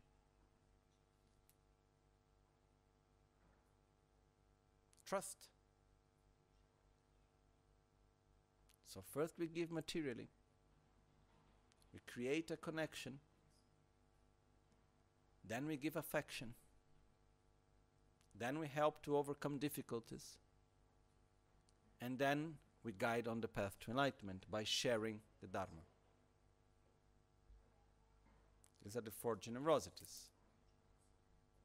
But the difficulty of the fourth is that we cannot give the dharma of what we don't have. We cannot give what we don't have. I cannot give you water if I do not own if I don't have water. Right? And when we talk about giving the dharma, it's not only sharing knowledge. It's basically guiding in order to develop the qualities, and I can only give to you what I possess. So I can only help you to develop love if I have that same love myself. That's why we can only give the Dharma to others of what we have realized ourselves. That's why it's the highest of all forms of generosity, but the most difficult also. Okay? So, we start by training ourselves in generosity. Remember, here we are talking about training. How does a training happen? By putting ourselves out of our comfort zone and getting familiarized with ourselves within that state. So, how used am I to share materially? This much. If I'm used to share 10, and I can share 10 without any big effort, I start to share 12. Uh, it's a little difficult until it becomes natural. Okay? 10 and 12, it doesn't mean the amount of money.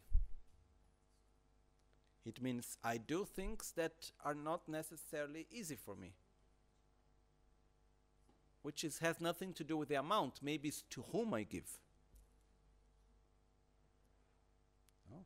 Maybe I'm used to share in a general in with in a generosity that is polluted by selfishness. I start to try to share in a way that is more equal.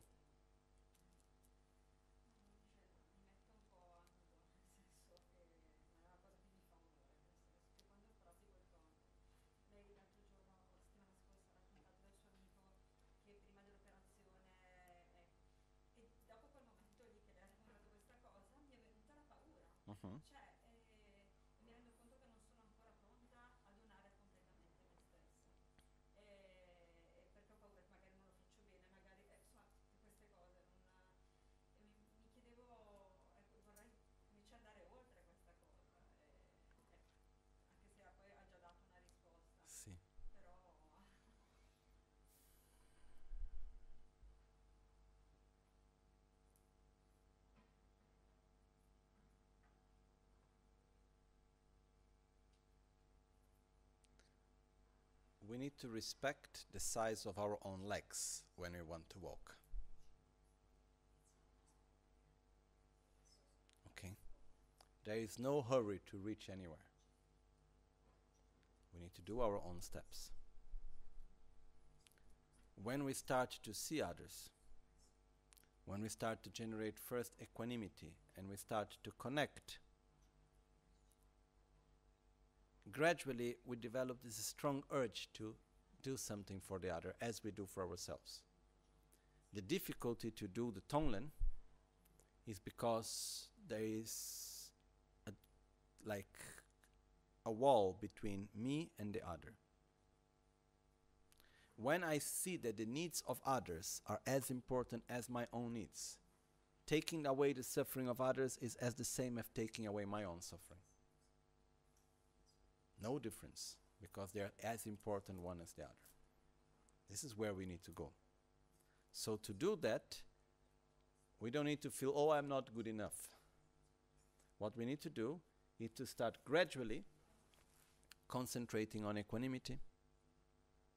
Then we need to start to feel others' gratitude towards them. Until we can feel that your suffering is as important as mine. Your happiness is as important as mine.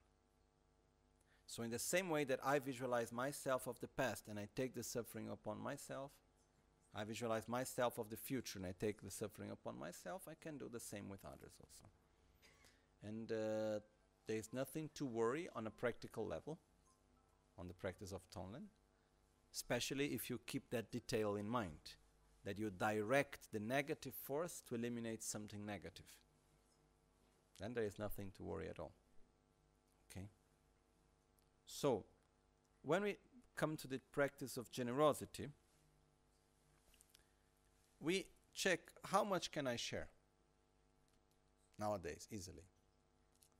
And we see, you know, okay, for me it's easy to listen to people. Wonderful. But I have some difficulty sharing materially. That's where I started to practice. Okay, I can share materially, but I have difficulty sharing things with people that are in that situation. That's where I need to train more. Oh, I'm able to be nice and kind to people, but only within a certain time. When I am tired, I don't want to give anything to anyone. I don't want to listen to anyone. Don't come near to me when I am tired. So, where do I need to train to be nice and kind to others? When I am tired. We need to slowly, slowly, it's like where we have our comfort zone, we make one small step ahead until that becomes comfortable. Then we make one small step ahead, and like this we grow. Okay, remember, this is, we are talking about training ourselves in generosity. We need to train. Train means to do something that is not spontaneous, but is sincere. Okay? So, let me just check the commentary here to see if there is anything particular. Then anyhow we have tomorrow and then the day after tomorrow, whole life to go.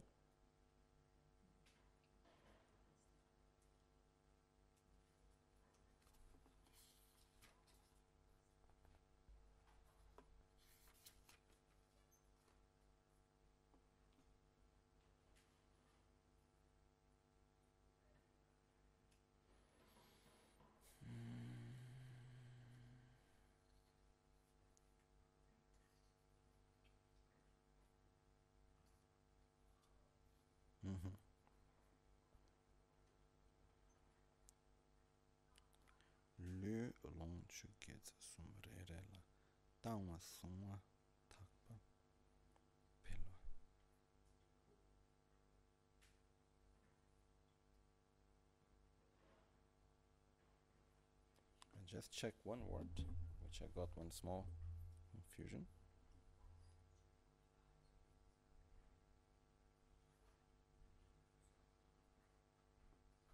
One second. Nowadays, dictionary is so easy.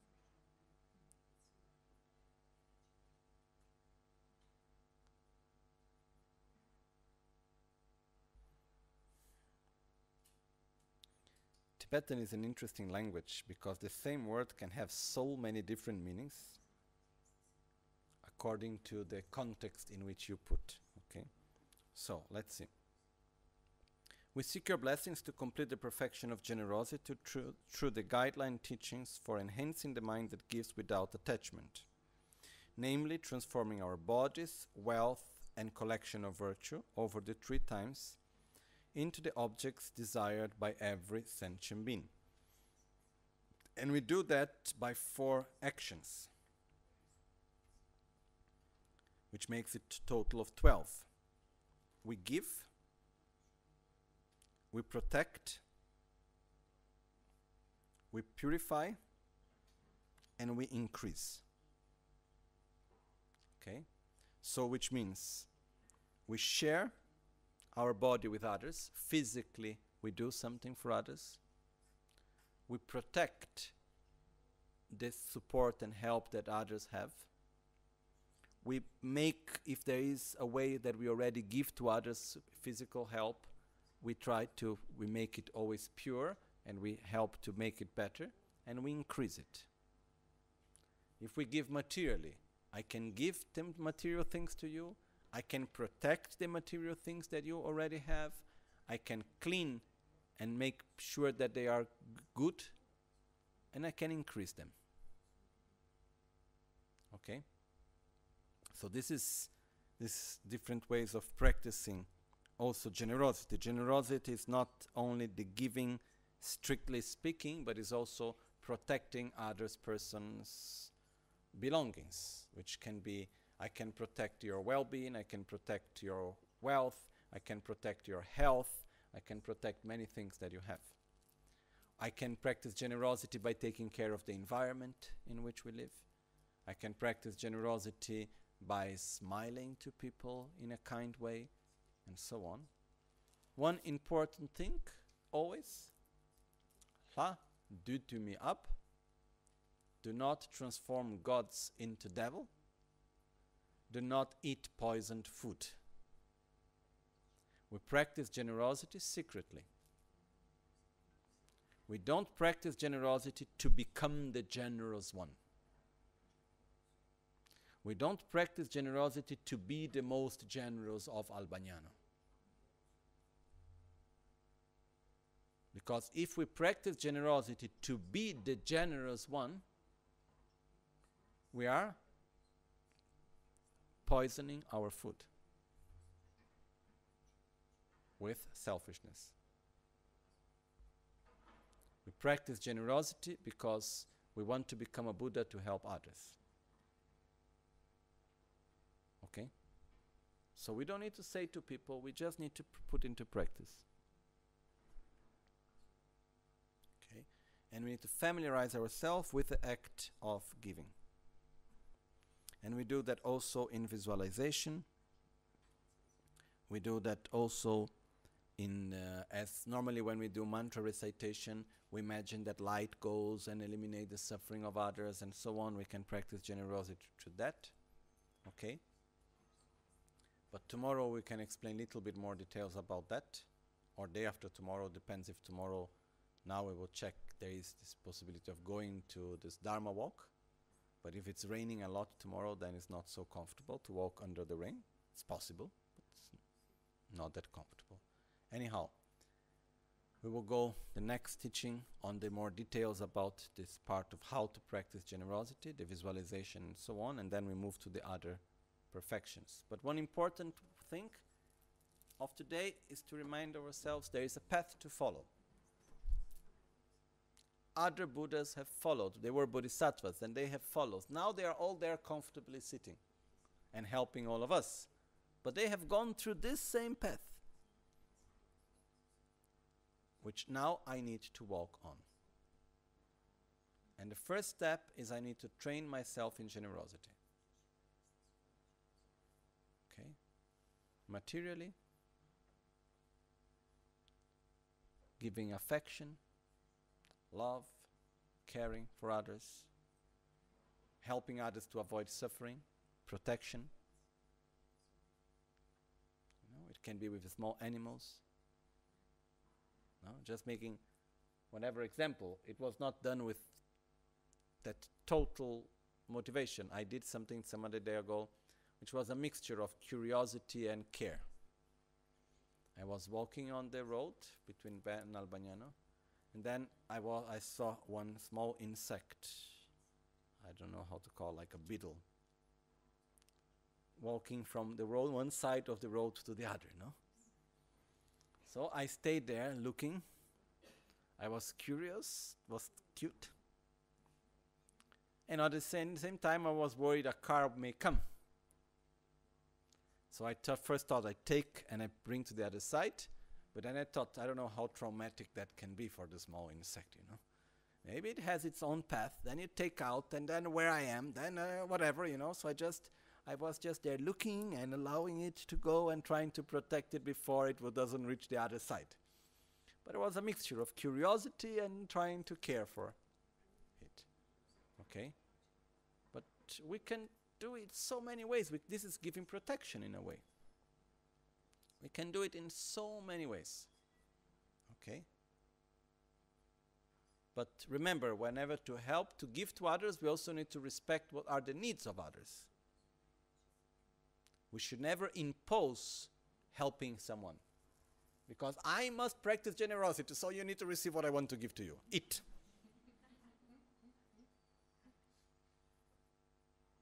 then I get upset on you because you do not allow me to practice generosity. I want to give you that and you don't want it.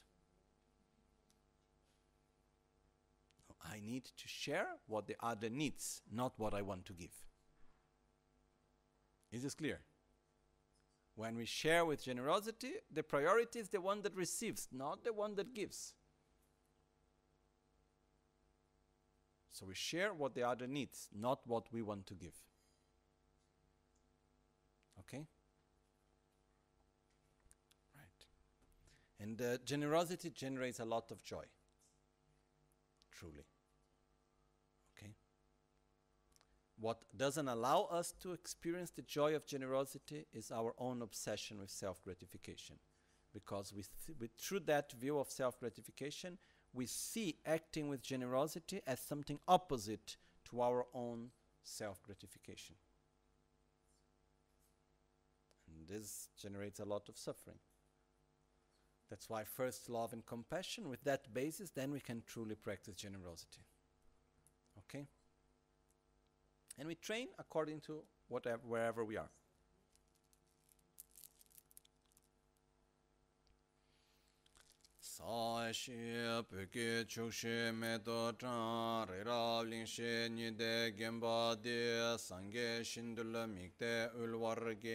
Drogu namda shingla che parasho Ye che tsun lame kutse rabten chi Namkar tinle chokchur ge padang Losan tembe drume sasum ki Drowe munsel taktu ne gyur chi Ye dam guru ratna mandra Kam niriyata yami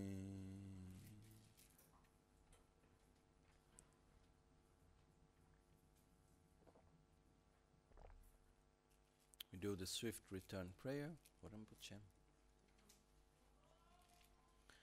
Dechen gyabo lama heru kaya dechen darba chöge shaye ne dechen tapshe nge tuen nimbe chen dechen yabyun sunge dakyon zo losan tembe nyinche sipe mi tupden dugyo zime kyon yampor Chinle drowe mare mimba chun, shenpe le dro yarpe ngumbrato, gongyo pawo pamu tsonam ki, medo dudan rolmo yerke dre, kala chepe tsugi shikshinto, dacha dungwe soldeb yutsam gong, chiwe kuyi drowa dzumge so, shiwe sumge chedra nawaraje, shiwe tuni shenpe jamse shi, shide semba chimbo Tupten dutsi nimbe shemben chu semchen rarang kamda mungoru Dögö tsimtse drupwan rinpoche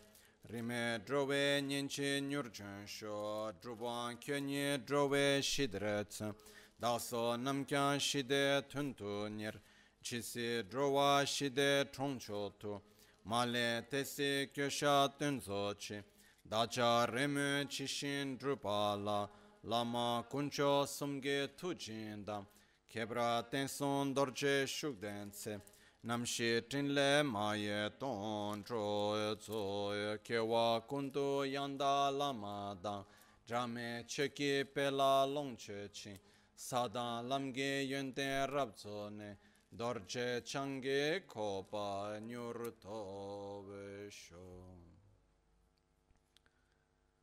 Kyanchu Simchu Rinpoche, Make Panan Ke Gyuruchi, Keba Nyambra me pa Mepayang, Kongne Kontu pe ware Pewaresho, Ludan Longchu Tusum Getso Che Simche Raran Debe Ngui Gyurute, Chame Tonsen Pewe gi Jimbe Parchin Zope Gyuru. Nimo dele tsendele nime kuyan delek shin.